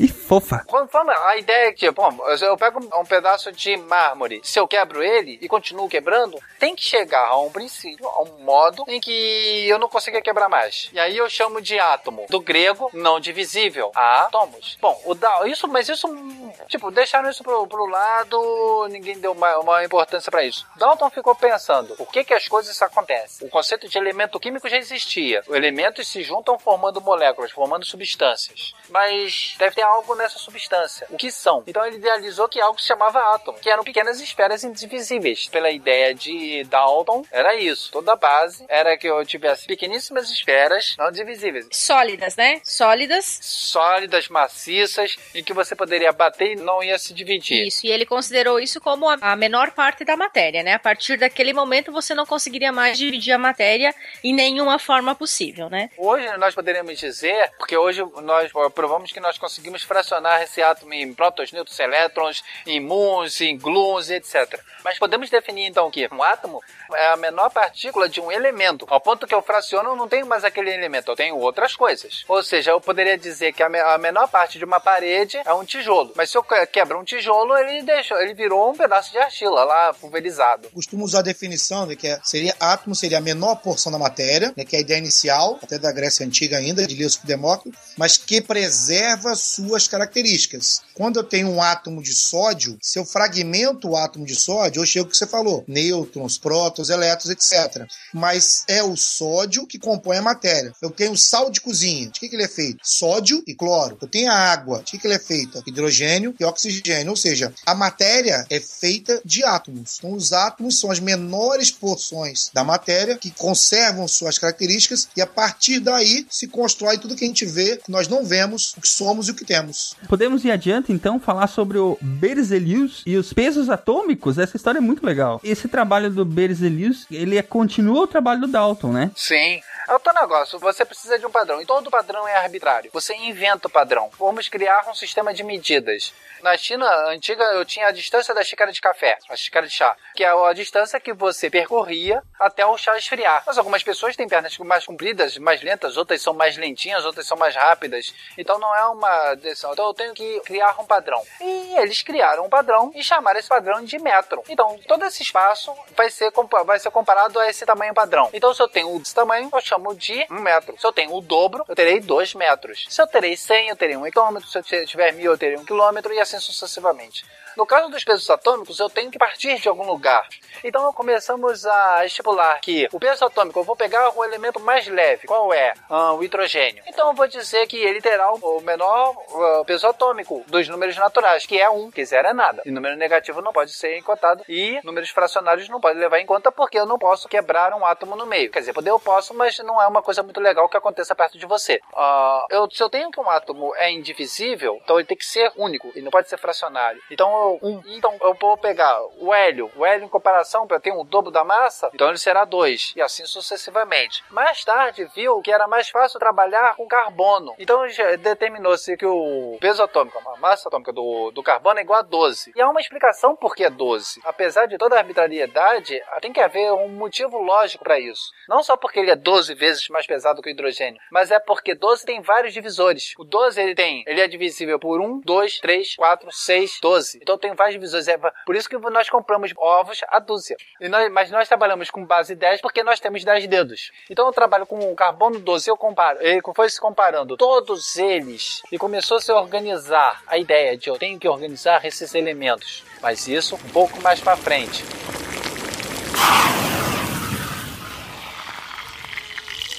Nesse íntere, eu tenho o, conce o, conceito de por que, que eu tenho substâncias orgânicas e inorgânicas. O que, que acontece nos, nos seres vivos e nos seres brutos. Seres brutos são seres não vivos. Começaram a ter a ideia né, que o, somente seres vivos produziam substâncias é, orgânicas. Até que um camarada chamado Friedrich Wohler pegou e ficou testando lá uma coisa chamada cianato de amônio. E ele aqueceu e deu uma coisa chamada ureia. E ureia só é encontrada em, orga em organismos vivos, principalmente animais. Mas isso também demorou, porque nisso ele estava ele tava brigando com Berzelius, que Berzelius disse que não, peraí, eu estou fazendo isso aqui não, não, não tá acontecendo nada. Aí descobriram aquilo que eu falei antes, porque eles não tinham o, o conceito de ordenar as moléculas. Os átomos, eles eram. Eu sabia que uma substância, eu sabia que o, cloro, que o cloreto de sódio tinha cloro e sódio, mas eu não sabia a quantidade, eu não sabia como eles eram uh, juntados. Até que o que o que Berzelius trabalhava era com, na verdade, não era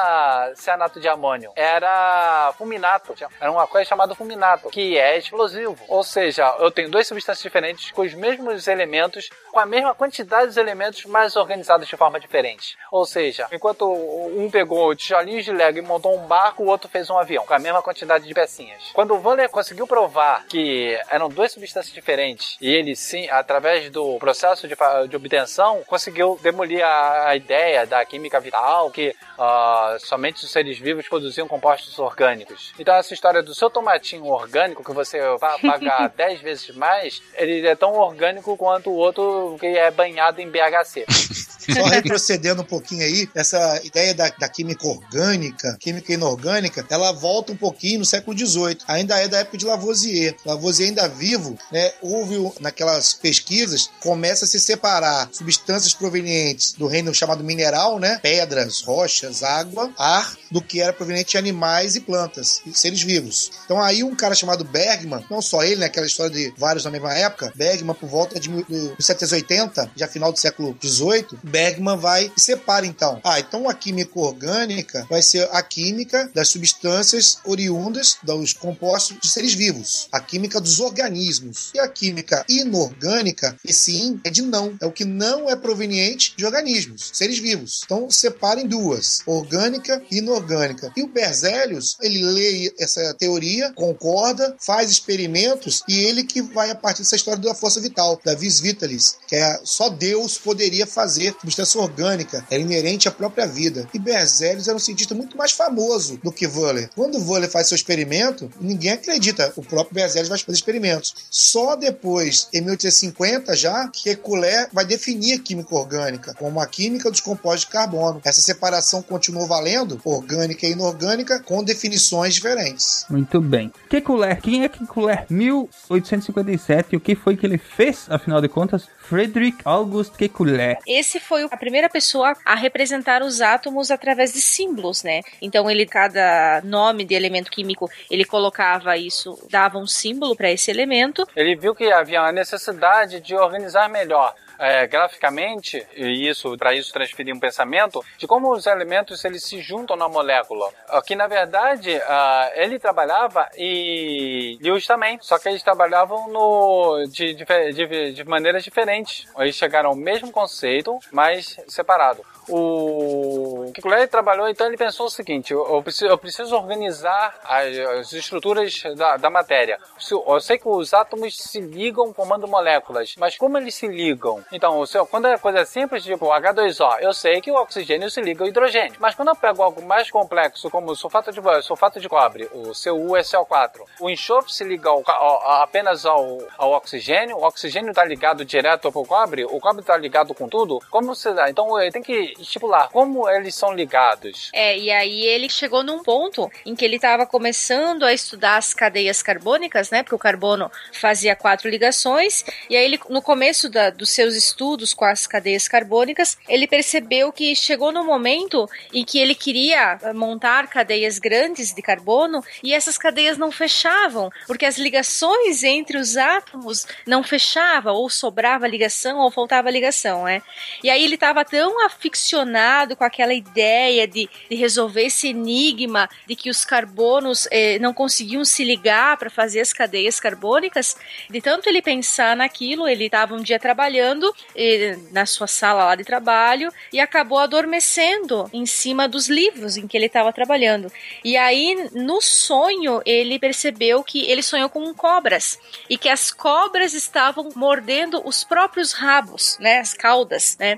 Quando ele acordou desse sonho, ele percebeu que aquilo que ele estava fazendo de transformar as cadeias orgânicas em linhas estava errado, que para ele conseguir fechar a cadeia carbônica de seis é, carbonos com todas as ligações necessárias, ele precisava formar um ciclo, uma coisa cíclica, né? Onde um carbono se ligasse ao outro, formando então as cadeias cíclicas. Então, a partir daí é que se obteve os anéis benzênicos, né? Os benzenos e as cadeias cíclicas. E aí se desenvolveu toda a parte da, das cadeias cíclicas da química orgânica. Kekulé, Fernanda, foi é considerado o pai da química orgânica. Foi o cara que criou os postulados do carbono. Foi o primeiro cara a falar que carbono fazia quatro ligações. Uhum. Então, ele criou a teoria das cadeias carbônicas, teoria das quatro ligações, e foi o primeiro cara a desenhar estruturas das moléculas orgânicas, dos compostos de carbono. Dois outros autores muito é, bons também, Lebel e Van Hoff, separados, também auxiliaram nesse estudo das moléculas orgânicas. Valência, o carbono tetraédrico. Então, a base de estrutura química orgânica que a gente usa hoje, dessa química chamada orgânica, é de Kekulé, Lebel e Van Hoff. Esse sonho dele é muito engraçado, que ele descreve na biografia dele, na verdade, a história do benzeno. Uhum. O benzeno era um composto, foi o primeiro que tinha só seis carbonos que é, e tinha seis hidrogênios. Não era comum ter tanto hidrogênio quanto carbono. Então, ninguém conseguia é, montar a estrutura do benzeno. Foi como o André falou, a questão do Lego. Deram as pecinhas e ninguém conseguia montar. Seria o inverso. Então, ele sonha com a cobra no próprio rabo, ele pensa e cria a ideia da ressonância, das ligações girando num ciclo de seis carbonos. É, se alternando, né? Isso. Ele cria a ligação dupla e depois tem a ligação tripla. A frente é também desenvolve descoberta, vamos dizer assim.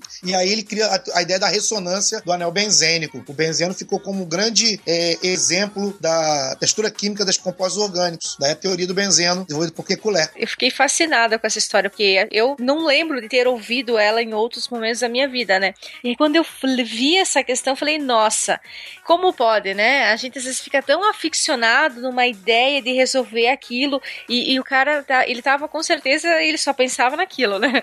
E aí ele foi dormir, e é justamente quando a gente desliga um pouco que as soluções aparecem os problemas que a gente precisa resolver, né? Lewis tinha chegado a um pensamento semelhante, chegou antes. Só que o editor dele não publicou a tempo. Kekulé publicou, acabou o trabalho do Kekulé foi publicado antes e o Kekulé não tinha é, conhecimento do trabalho de Lewis. O Lewis achou que o editor dele tinha feito de propósito, por algum motivo, e ele já tinha grandes tendências a ser depressivo, ele tinha problemas de depressão. Ele abandonou a ciência, abandonou a química e nunca mais se soube dele. Acabou ele morrendo numa jovem numa casa de repouso. Ele nunca se recuperou desse choque. Avançando mais um pouco, nós temos uma figura extremamente importante e carismática. Acho o trabalho dele sensacional. Nos acompanha até hoje, que é a tabela periódica do Mendeleev, né? É, mas de carismático ele não tinha nada. Ao contrário, as pessoas tinham medo dele. Mas então, isso é um traço de carisma, entendeu? O carisma dele era esse, as pessoas tinham medo dele. O Mendeleev, ele era de uma, ele era da Sibéria, da de um extremo bem norte. E você quer que eu não admire o cara? O cara era siberiano. Veio pra cá, a mãe dele é, é, conheceu que ele era muito bom em matemática, mas na, na região dele as escolas não eram lá essas coisas. Então ela pensou em levá-lo pra a capital do então Império Russo, que é Moscou. Ó, aí veio, veio da base do trem, sentado num trem, sem praticamente conforto nenhum. Depois da base de Charrete, a, a mãe dele ficou doente na viagem e acabou morrendo. Ela, ela conseguiu convencer a academia, as escolas de São Petersburgo a admitirem um filho dela. Mad- Madame Mendeleeva era Mendeleeva. Mendeleeva, por- a versão, o nome russo É, para as mulheres, ele termina em Eva. Aham. A Ma- Madame Mendeleeva, a- ela não saiu, ela encheu tanto o saco do reitor do colégio que o cara admitiu Mendeleev. Ela acabou depois falecendo, ele com muito poucos recursos, ele acabou indo para a faculdade eh, da Rússia, né? E acabou se graduando em química. Ele morava num quartinho com um péssimo aquecimento, ele fazia experimentos em casa até ele se tornar um vulto que ele se tornou. Ele já era respeitadíssimo antes da classificação periódica dos elementos. Se formos analisar, o, o classificação já tinha começado há muito tempo, quando isso desde os tempos dos alquimistas, que ainda havia o misticismo que usava símbolos é, astrológicos para a Terra, para o Mercúrio, para a água. O Lavoisier fez a primeira relação dos elementos químicos conhecidos da época, em que ele cita até a luz. Depois ele começa a pegar tudo isso e digo, o que, que eu posso pegar com esses dados? E ele começou a tentar tabular esses dados de alguma forma. Ele começou a juntar. Eu preciso saber tudo que são os elementos, tudo que cada elemento é. Quais são as suas propriedades físicas e químicas? Se ele é branco, se ele é sólido a temperatura ambiente, se ele é em pó, se ele é brilhante, se ele tem cheiro bom, se ele tem cheiro ruim, tem até o sabor. Sim, gente. Naquela época, uma das formas era sabor. Somente arsênico, essas coisas, Ui. pegava e metia na boca. Sim. Imagina o Ah, estrago, né? Isso. Ser cientista nunca foi fácil. Então, aí ele começou a, a escrever isso em várias fichas e começou a tentar organizar. Há várias formas como contam é, essa história. Disse que uma vez que ele tinha que ir no congresso e ele estava pensando e ele era fanático por paciência. Tem joguinho, paciência, com cartas que vinha antigamente no Windows e agora você tem que pagar por aquilo. E começou a organizar e ele tentava, tentava até que passou o tempo dele ir. Ele mandou o cocheiro esperar e, obviamente, o cocheiro esperou, já que tinha medo dele, e começou a organizar. Lá pra gente escureceu e ele mandou o cocheiro ir embora e ele conseguiu. Ele conseguiu organizar as fichas em famílias, em grupos, em fileiras, de acordo com as suas propriedades. Mas isso qualquer um faria. O grande diferencial que o Mendeleev fez, a própria questão do que é o pensamento científico, que é pegar os dados, tabular os dados, criar uma hipótese, testar essa hipótese e o mais importante, fazer previsões. Ciência faz previsões. Então ele imaginou que um composto que teria uma propriedade esbranquiçada, pouco brilho metálico e teria determinado peso atômico. Ele era tão previdente que ele não de- denominou nenhum nome. Ele achou que ia ser descoberto mais pra frente. E descobriram, 50 anos depois, um elemento chamado germânio. E ele deixou o lugarzinho lá pra colocar o Em toda a germânio. tabela ele deixou espaços vagos. E ele, lá naquele espaço, ele dizia: aqui terá uma- um metal com determinada propriedade, vai entrar em, em fusão em tantos graus. Esse aqui vai estar em ebulição em outros graus e em ebulição. Ele previu tudo. Os erros eram ridículos, só usando raciocínio. Sério, Mendeleev era foda. É, eu acho que a grande contribuição de, de Mendeleev nessa organização é a questão de facilitar o acesso à informação. É, é triste ver no ensino médio os alunos terem que decorar a tabela periódica. Isso faz com que eles odeiem química. Todo mundo odeia química. Vamos ser honestos. Ah, ah, eu não odeio química. Fazer a molecada decorar a galinha do vizinho, sei das quantas. A ideia de Mendeleev, brilhante, né, começa antes com Dobereiner, que cria as tríades, Mayer também cria uma tabela. E ele cria, o que você exatamente falou com brilhantismo aí, essa questão de organização, né, com astúcia, com observação, a montar uma tabela, um mapa químico para facilitar o uso. É, ao longo das, da história, de todas essas histórias que nós estamos contando, eu acho que o principal que nós devemos frisar sempre é que o que destacou cada um dos cientistas que nós estamos mencionando até agora não é a descoberta em si, mas a introdução de um pensamento, um modo de pensar, uma, a- o racionalismo, todo o, o pensamento científico de análise, de elucidação, de questionamento do que está acontecendo e o que eu posso fazer com, com essa informação. Ao ponto que ele criou uma tabela e que no verso já trazia tudo, ele já dizia, ó, aqui tá aqui a ferramenta, você não precisa decorar a lista, seus idiotas.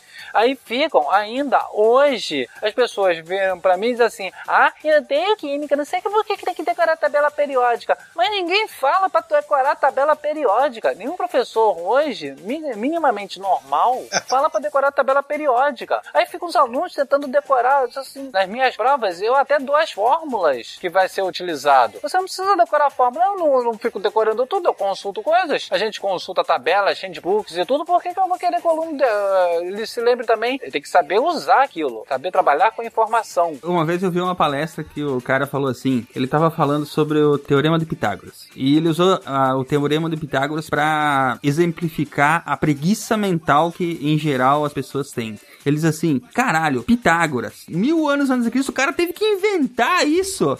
E agora você só precisa usar e você tá com preguiça de pensar pra usar o teorema de Pitágoras. O cara teve que inventar essa merda. Ele tinha que inventar isso aí porque não tinha nada de bom fazer. É mais fácil. Não, mas eu achei interessante o raciocínio dele, porque, é, em geral, pra tudo serve isso, sabe?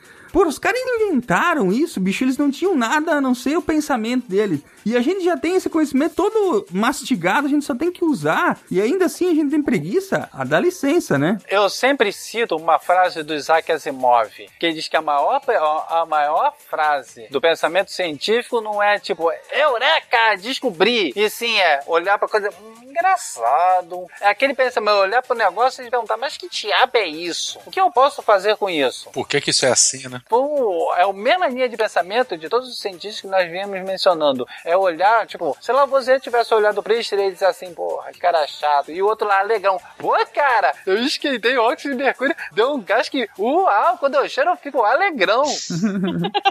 em qualquer roda de bar, o pessoal ia olhar e disse assim, pô, cara, valeu. Aí, porra, cara chato, hein?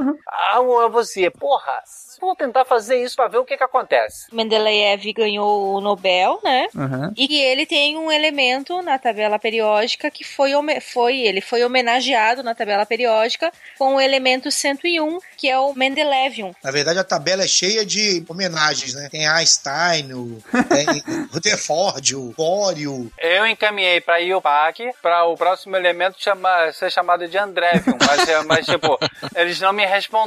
Não, o- tinha um professor que trabalhou comigo, que eu- ele foi meu professor, depois eu trabalhei com ele, que ele já tava desacreditado. Professor Hélio, de Química. Esse cara, ele tava bem desacreditado, ele simplesmente entrava em sala, dava aula pra ninguém, sabe? A turma ficava conversando e brigando. Ele só jogava matéria no quadro, tava esperando se aposentar. E daí um dia ele chegou na sala dos professores, empolgado, porque ele começou a explicar a matéria e os alunos pararam de conversar e ficaram prestando atenção nele. Mas ele não foi produzir metafetamina, não, né? Não, era explosivo. Era sobre explosivo. Aí a gente disse, cara, tu conquistou teus alunos, mas tu criou um problema gigantesco aqui. A sorte que eles eram tantos, assim, eles nem, nem acho que eles viram e não entenderam. Porque nada explodiu naquela semana. Ah, que é isso, cara. Ensina essa...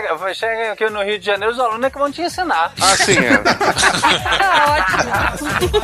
Que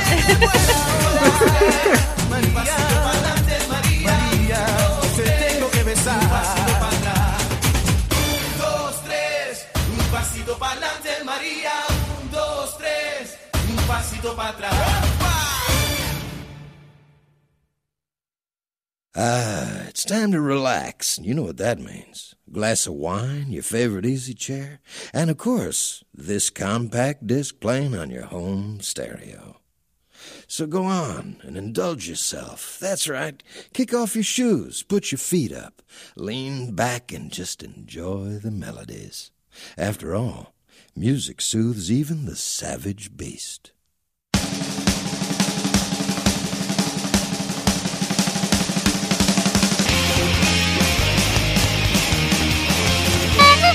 Yes! You have new mail. Sejam bem-vindos, amigos do Pausa Moral de Recados do SciCast, a sessão em que recebemos seus recados, e-mails, comentários e todo tipo de feedback, além de promoção. Eu sou Marcelo Guaxinim. E eu sou a Jujuba. Promoção, promoção é muito bom. Quem não gosta, né? É, por, por mais que, que tenha muitas dessas Black Fridays aí que. Black Frauds. É, que é metade do dobro, mas dá pra aproveitar alguma coisa. Eu quero ver se pelo menos o presente de Natal da Beta, alguma coisa, talvez pra Malu, eu quero já aproveitar nessa. Ah, pô, mano, tem muita coisa. Eu tava conversando com meu namorado esses dias e ele falou que, tipo, depois que ele conheceu as promoções da Steam, ele nunca mais jogou meninas que compram 300 pares de sapatos, sabe? Só porque tá em promoção. É, é mais ou menos. Mais Pô, como ou menos. Ok, eu, ia usar o argumento de que ela não vai usar todos os pares de sapato, mas também não vai jogar todos esses jogos do cara. Então, esses bundles, cara, tem jogos muito. Tem, jogos muito nada a ver, sério. Tipo, eu fico olhando a lista dele e falo assim, nossa, por que, que você tá jogando isso? Tipo, ah, não, é veio no bundle. É ruim, mas, mas sei lá, veio de graça, então tá aí, sabe? Tipo, tem que jogar ainda. Tem essa, né?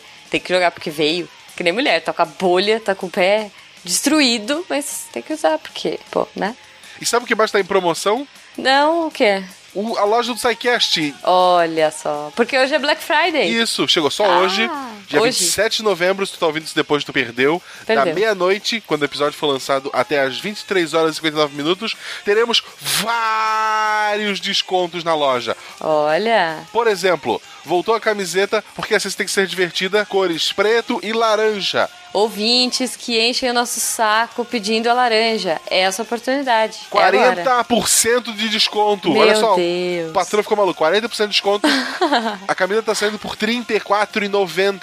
Nossa, gente, você tem que comprar pelo menos umas três de cada, vai. Porra, R$ Não dá nem 34,90? pra. Nossa, eu, eu vou. Se bobear, nem chega às 23 horas e 59 minutos. Vai acabar tudo antes. Pode ser também, Tá né? muito Tem essa, barato, tá porque muito já barato. tinha acabado. A laranja era uma que tinha acabado, né? E o pessoal ficava, ai, quero laranja. Né, né, né, né. Então, gente. Os nossos livros também, O Mundo Assombrado por Demônios e Newton, a Órbita da Terra e um Copo d'Água com 30% de desconto. 30%. 30%. E o mais legal de tudo, o kit desse ano, o presente de Natal que todo mundo quer ganhar, o kit Guaxa Newton, com camiseta, caneca e livro, tá saindo só hoje, sexta-feira, por R$ 89,90. Olha aí, olha aí. Gente, isso porque aquele valor já era um valor promocional, hein?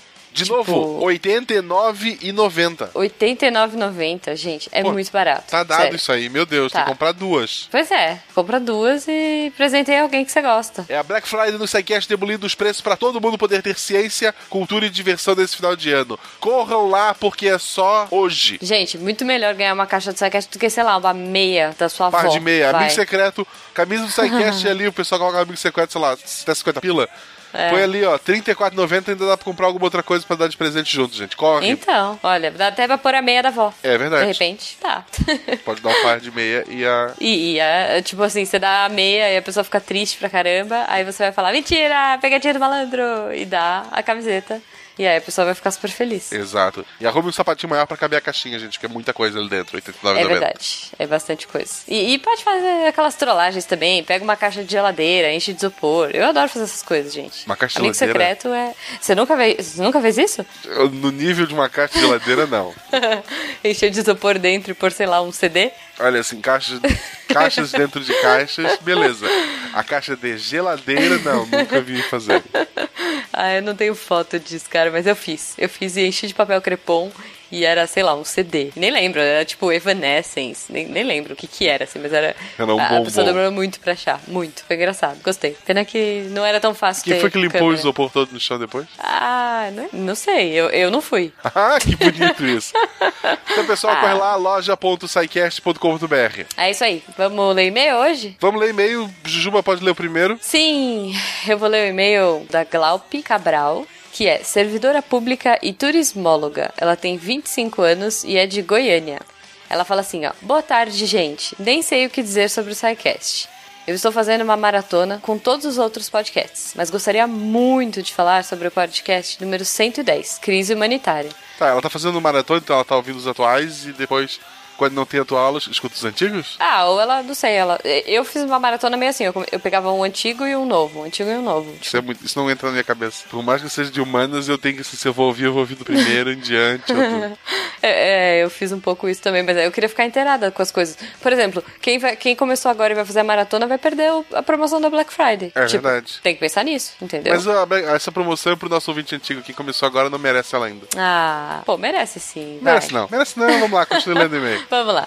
Ah, devo confessar que todas as vezes que eu ouço algo sobre o tema, eu choro muito. Sou mesmo uma manteiga derretida. Eu também sou, viu, Glaup? Então. ah, mas esse assunto é muito triste. Em relação ao Oriente Médio, até eu escutar esse podcast, eu não consegui entender mesmo o que era, quem fazia parte e essas coisas. Esses últimos meses, eu tenho sentido que estava ficando meio alienada, sentindo que estava ficando muito tempo sem adquirir conhecimentos. Mas graças a vocês, cada dia eu tenho aprendido mais sobre assuntos diversos. Parabéns a vocês por estar sempre trazendo informações a todos, com assuntos importantes e de forma leve e divertida. Aí, Guaxa. É, É, o tá pessoal que vendo? reclama aqui. Ah, nossa, se a gente fizesse um podcast 100% sério, ele ia terminar em suicídio coletivo, gente. Não, não tem. Não dá, gente. Mas não eu vou vai. dizer que quem ouviu o episódio viu que eu falei bem pouco, porque. ah, Você foi cortado, né? Não, não, não. Eu me controlei realmente, porque não tinha. Me- Mesmo eu tenho limites. Sabe? Tanto nesse quanto de câncer foram assuntos assim que eu tive Não, que. e é, é, é meio difícil, é delicado. É né? complicado, é complicado. É. Bom, vamos lá. Eu estou indicando o podcast a todos que eu conheço. E todos ela pôs em caixa alta, tá, gente? Tipo, pá!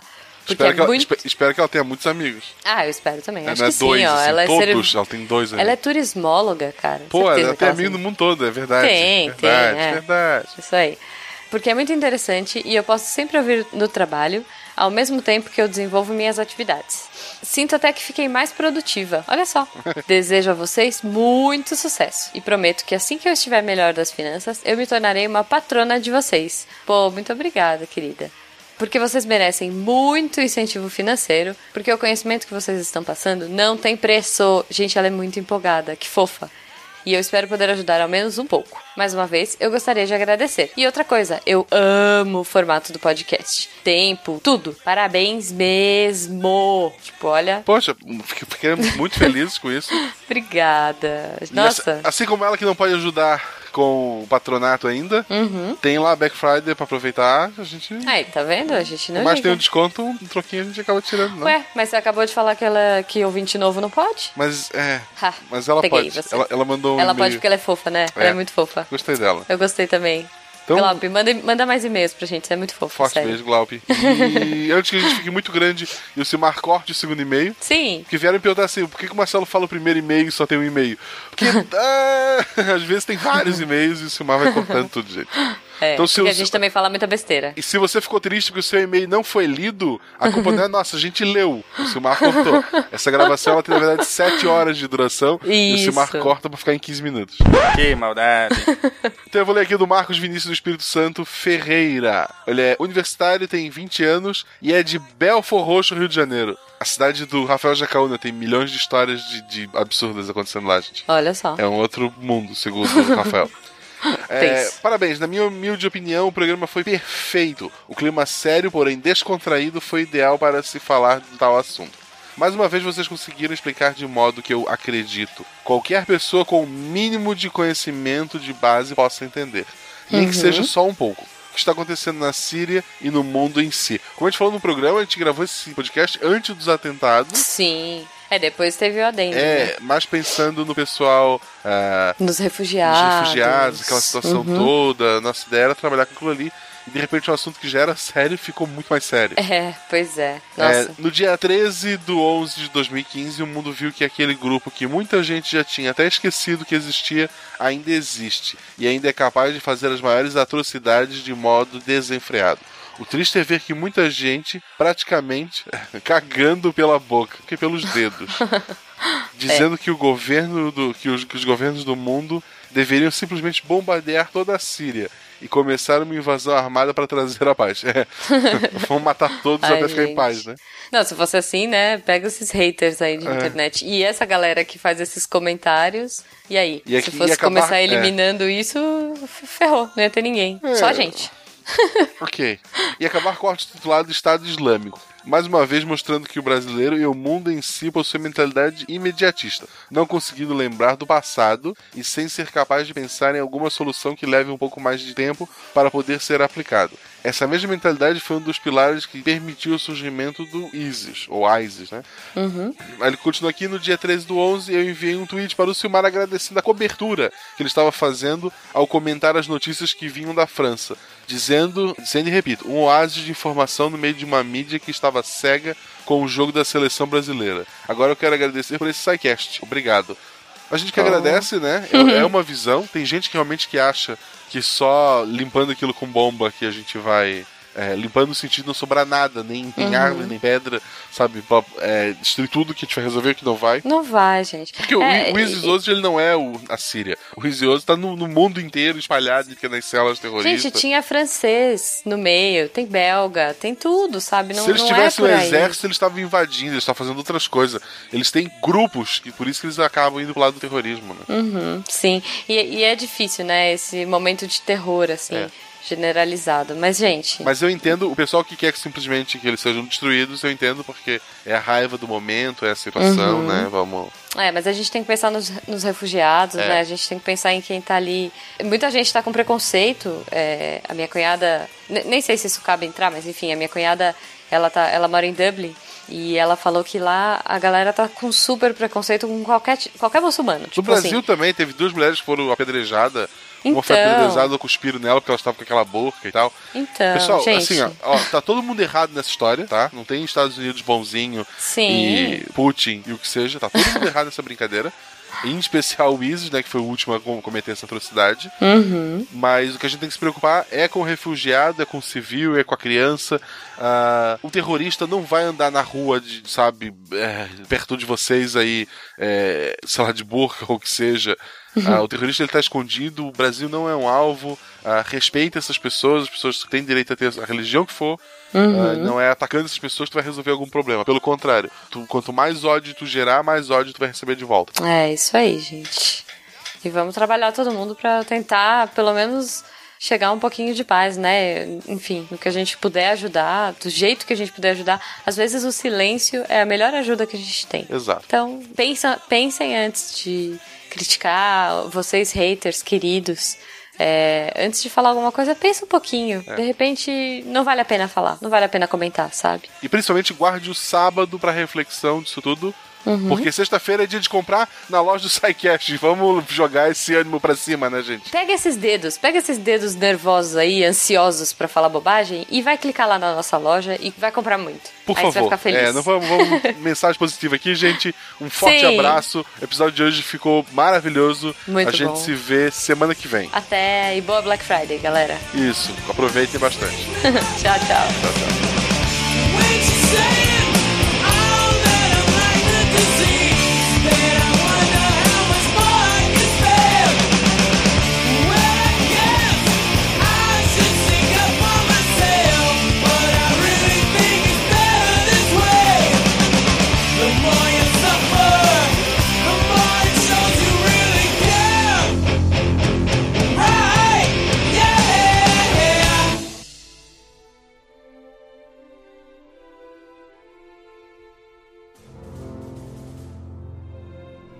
Se a ciência não for divertida, então alguma coisa é errada. Tem que ser divertida, a coisa mais divertida que tem é a ciência.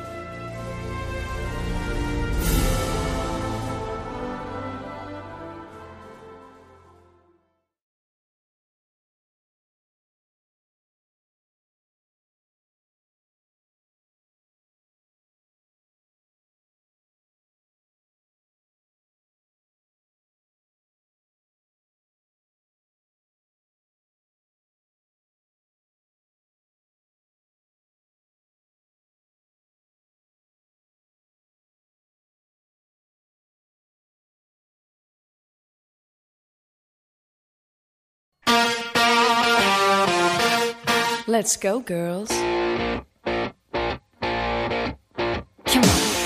Ô, Marcelo, faz uma piada de química aí. Eu, tô, fiquei sem reação agora. Ótimo. Para um. Mas e a cena do SciCast não vai aparecer também nesse episódio? Eu achei extremamente engraçado, cara. Obrigado. Muito obrigado, Silmar. É que eu sou muito estúpido, muito idiota. Eu acho piada ruim as melhores tem. É assim que eu me mantenho. Como é que eu gosto de continuar no SciCast? É por isso, gente. Hein, É uma boa, é uma boa tática em, em sala de aula, sabe? É, você tá dando aula, os alunos estão não sei o quê, você para assim, para só, para aí, para, para só, só, deixa eu contar uma piada aqui, ó. Deixa eu contar uma história. Dois tomates vêm andando pela rua. O primeiro tomate olha pra segundo, pro segundo tomate e diz assim, ah, o carro. O carro, carro, que carro? Aí tem sempre um engraçadinho que fala, um- algum idiota que, que fala assim, não tem uma piada melhor, maior, não, eu tenho. Duas abóboras vêm andando pela rua. A primeira abóbora olha pra segunda abóbora e diz assim, é o caminhão. Caminhão? Que caminhão? Aí eles começam a brigar entre si, porque eu perguntando quem, me, quem, fica, me- quem ficou me dando ideia e mandam eu voltar pra aula. É uma boa tática, recomendo. Usem isso aí, gente. Usem. Tem que ter coragem pra contar essas piadas, né? Eu sou professor, o cara precisa ter mais coragem pra querer ser professor. É verdade. Química ainda, né? Não, todo mundo. Cara, a própria diretora chegou pra mim, ah, eu não gosto de ciência. Ai, meu Assim, Deus. ah, você- mas você pode jogar seu celular fora, então, né? Não, me pergunta Falei assim, pra ela. o que, que você faz da vida? Eu sou professor universitário. Nunca falo de quê? Aí sempre tem alguém pergunta assim, mas de quê? Aí eu falo baixinho, de química. De quê? Aí eu falo, de química. Aí eu só, só ouço assim, cruz credo, Deus me livre. Nossa, odeio. Nossa, você é maluco. Eu nunca ouvi assim. Nossa, que lindo, maravilhoso, adoro, amo química. Mas aí todos todo aqueles cristais do, do Breaking Bad que eles jogam no chão explode, né? Por, por favor. Não, ah, tem, tem- tem até um meme que, que eu coloco assim, eu já passei por isso. Você, você fala que é professor de química, você já fez drogas? Já fez metafetamina? Ah, porra, é, bem, é bem mais legal do que geografia. Ah, então tu sabe a capital do, sei lá, do Acre. Casa, do Cazaquistão. É, é. Qual, qual a capital da Letônia? olha, a capital eu não sei, mas lá tem prostitutas melhores. Mas como é que tu sabe? Porque eu vi o Borat. A irmã dele, né? É a melhor É, é prostituta melhor. da. Cara, do Borat é, país. mu- é Borat. Se nós vamos terminar o cast com Borat, então, beleza, terminamos. Mas nem um Prometheus de nada assim, nem passamos nem perto, não? Tava quase conseguindo, quase escapando. Tava quase.